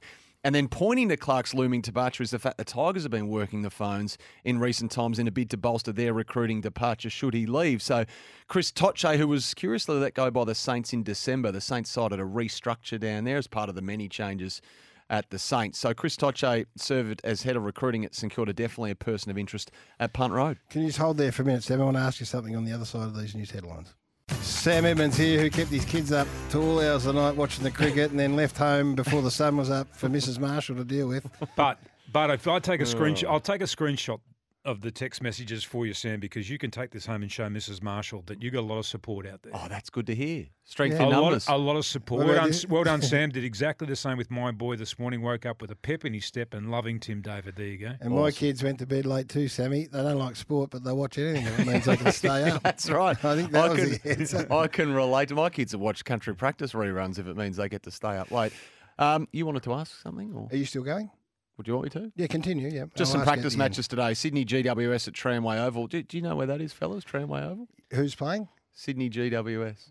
No. That would be up in Sydney somewhere. No, it is. It's the uh, Moore Park there, adjacent to the Mm. SCG. Strong squads, both. Grundy and James Jordon are going to play for the Swans and the Giants, basically full strength. Just no Callaghan coming or Perryman. Carlton Geelong move back to 11.30, curiously. Going to be north of 30 degrees by then. Gary Rohan, the only notable cat to miss.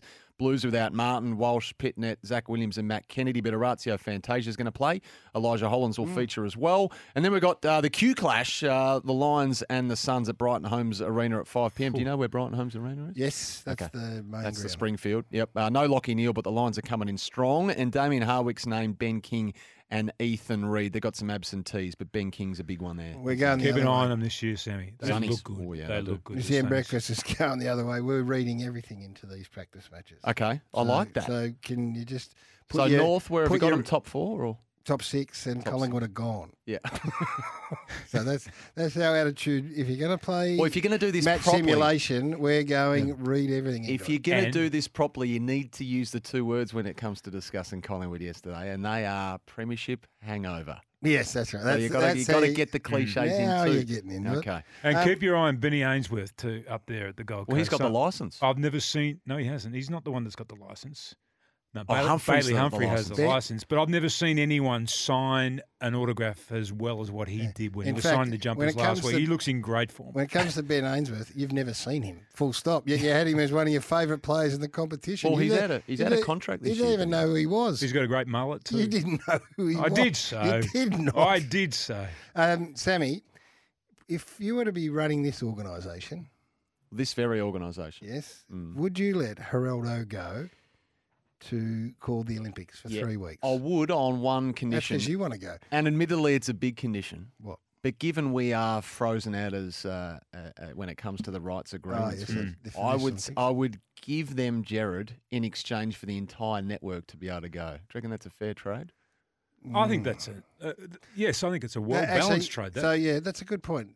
We, if We- they we can't desperately go. want him, they mm. being the dots, yeah. Yeah. we we're in a good position. So we could say, look, yeah, he can go, but we want something back. Well, we want to send our own team to Well, go they won't. and That, broadcast. that's not going to wash. Well, so why not? An abbreviated. We don't, we're not interested in the fencing or the or the shuttlecock, but we mm. want to go over there and call. No the disrespect to either of those. No disrespect. Could we send you to do the cycling?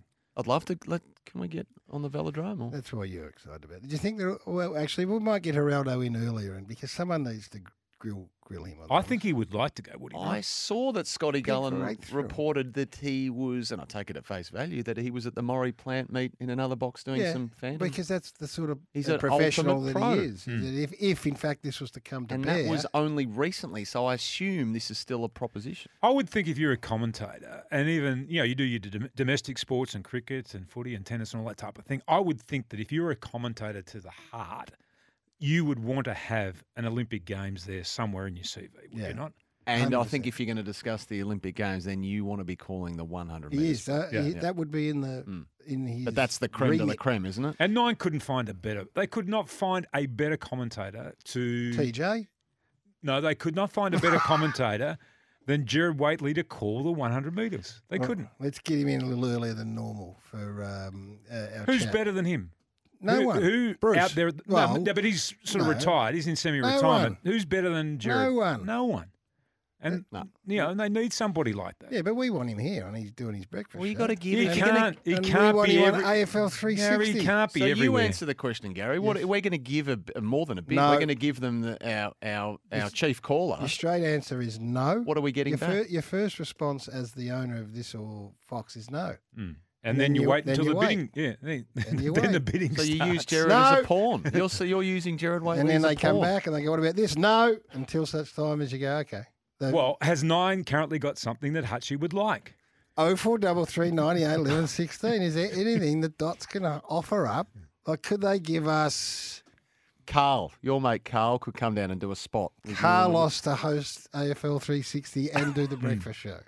Maybe. And Gerard, uh, the- the Fox don't need Gerard to be doing 360. Yes, got, they do. No, they've got the new rock star, Jack. Why wouldn't they wheel him out and put him on 360? Oh, you run with that one. All right. Send them through. What sort of horse trading can we do with the dots? If they want Gerard, what do we get back in return? Big trade. Oh four double three nine eight eleven sixteen. Send them through. We could take the whole Sunday Footy Show panel. Oh, we'd need more. We'd need them and more. Throw in classified. Caro. Yep, Caro, be great. it's Tim. Caro's already on the books, of sorts. Don't shoot the messenger. Oh, yes, he's too. All right. Um, we'll take. We'll throw the lines open for questions. now. it's good work by you, Sammy. Thank you very much. See you, lads.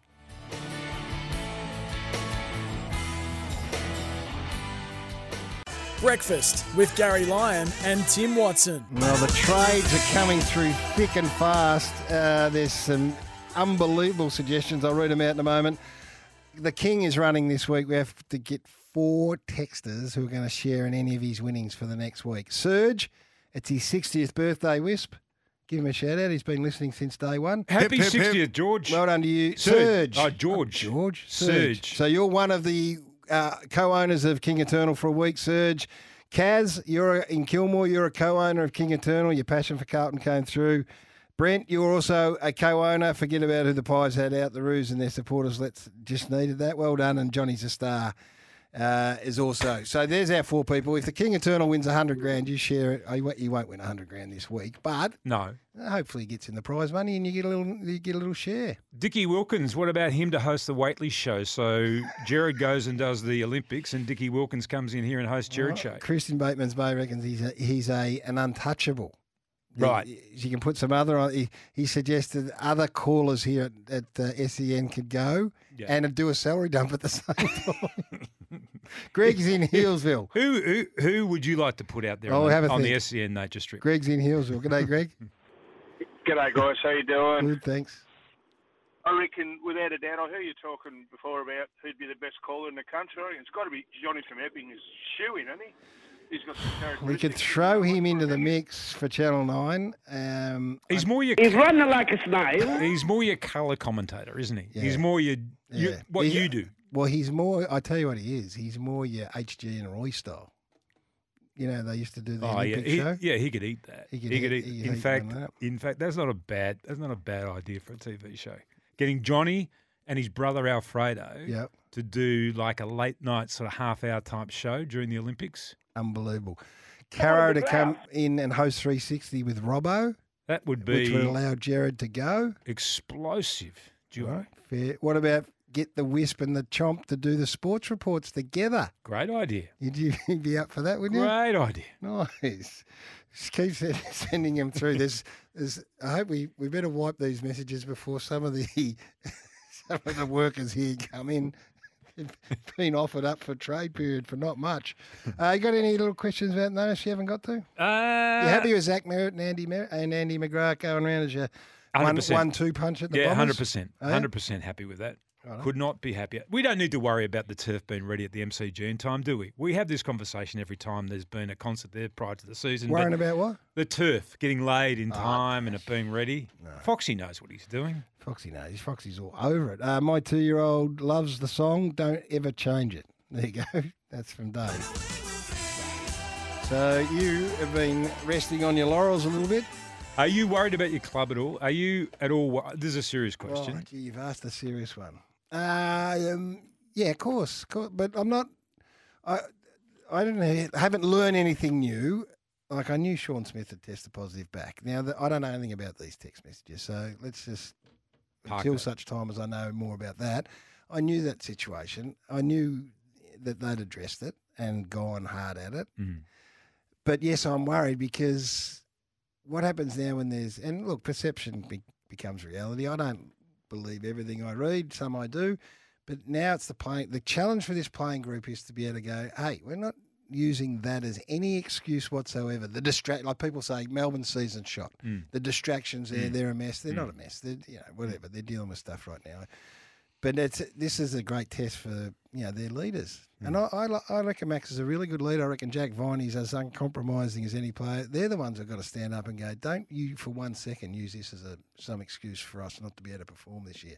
So yeah, I, I'm, of course I'm a little. I hate seeing my team. What's in the, Melbourne's in the news for the wrong reason. Exactly. What is Melbourne's reality right now? Um, well, they've got a season that starts in 15 days. That's that's their reality. Hmm. And I know that's the easiest thing to say because when you're picking up papers and you're looking on breakfast news shows and it's all Melbourne Hmm. negative, then that gets through. But for Simon Goodwin and the group, they've got to go, no, let's just try and block that out. Now, that could be cliched as you like. We've got to put that aside and focus on Sydney in 15 days' time. It's a great challenge for them, isn't it? It is a really good challenge. You could pick it up and then throw it back at them and say, okay, well, this is our challenge. If you wanted to create something, and sometimes clubs do, they want to sort of create some sort of environment and atmosphere around Galvanise, you know, us, us against against them, all world, that sort all of that. stuff. Well, Yeah. it's just been laid out to them, hasn't it? It has, it has. So um, anyway, yeah, and it, it's not nice, Tim. You know, you, when you've your team's been in the news for the Yep. wrong reasons as well. Been it's, through it. it's not much fun, but um, I'm sticking fat with them in a big way and hoping and backing them to come through. Good on you. Today we announced uh, we've announced the four winners for the King Eternal. Uh, so the best texts that come through and they get a prize. Uh, Have you got a question for me? A question without notice? You haven't fired anything at me this morning. I'm pretty much sure I just asked you about Zach Merrett. Um, is Max Holmes? He's not. He's out of contract at the moment. Hmm. I'm sure they'll sign him. Uh, Where do you see Max Holmes? I see him still as the developing player that hasn't hit his peak yet. So I still think, you know, if I'm a Geelong fan or I'm Chris Scott and I'm thinking, okay, where does our improvement come from? Mm-hmm. I'm thinking that he's got, I think he's got another 10% in him. Right. And maybe it's a confidence thing. Maybe, you know, like he's had great players around him, that type of thing. Maybe he hasn't been prepared to sort of really take the game by the scruff of the neck that great players do Mm. and stars of the game do. I haven't seen that part of him. He's got the athleticism, he's got the power, he's got all of that. I think that there's another rung for him to go to.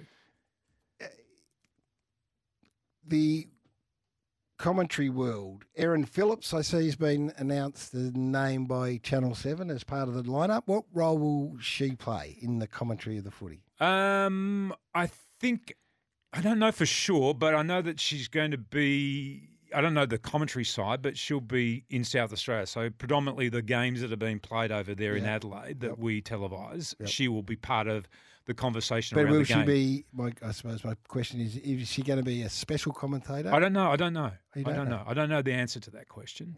Um, I didn't have a lot of time to talk to her when we did our uh, big media day last week. Right. But you did you say good day? Of course.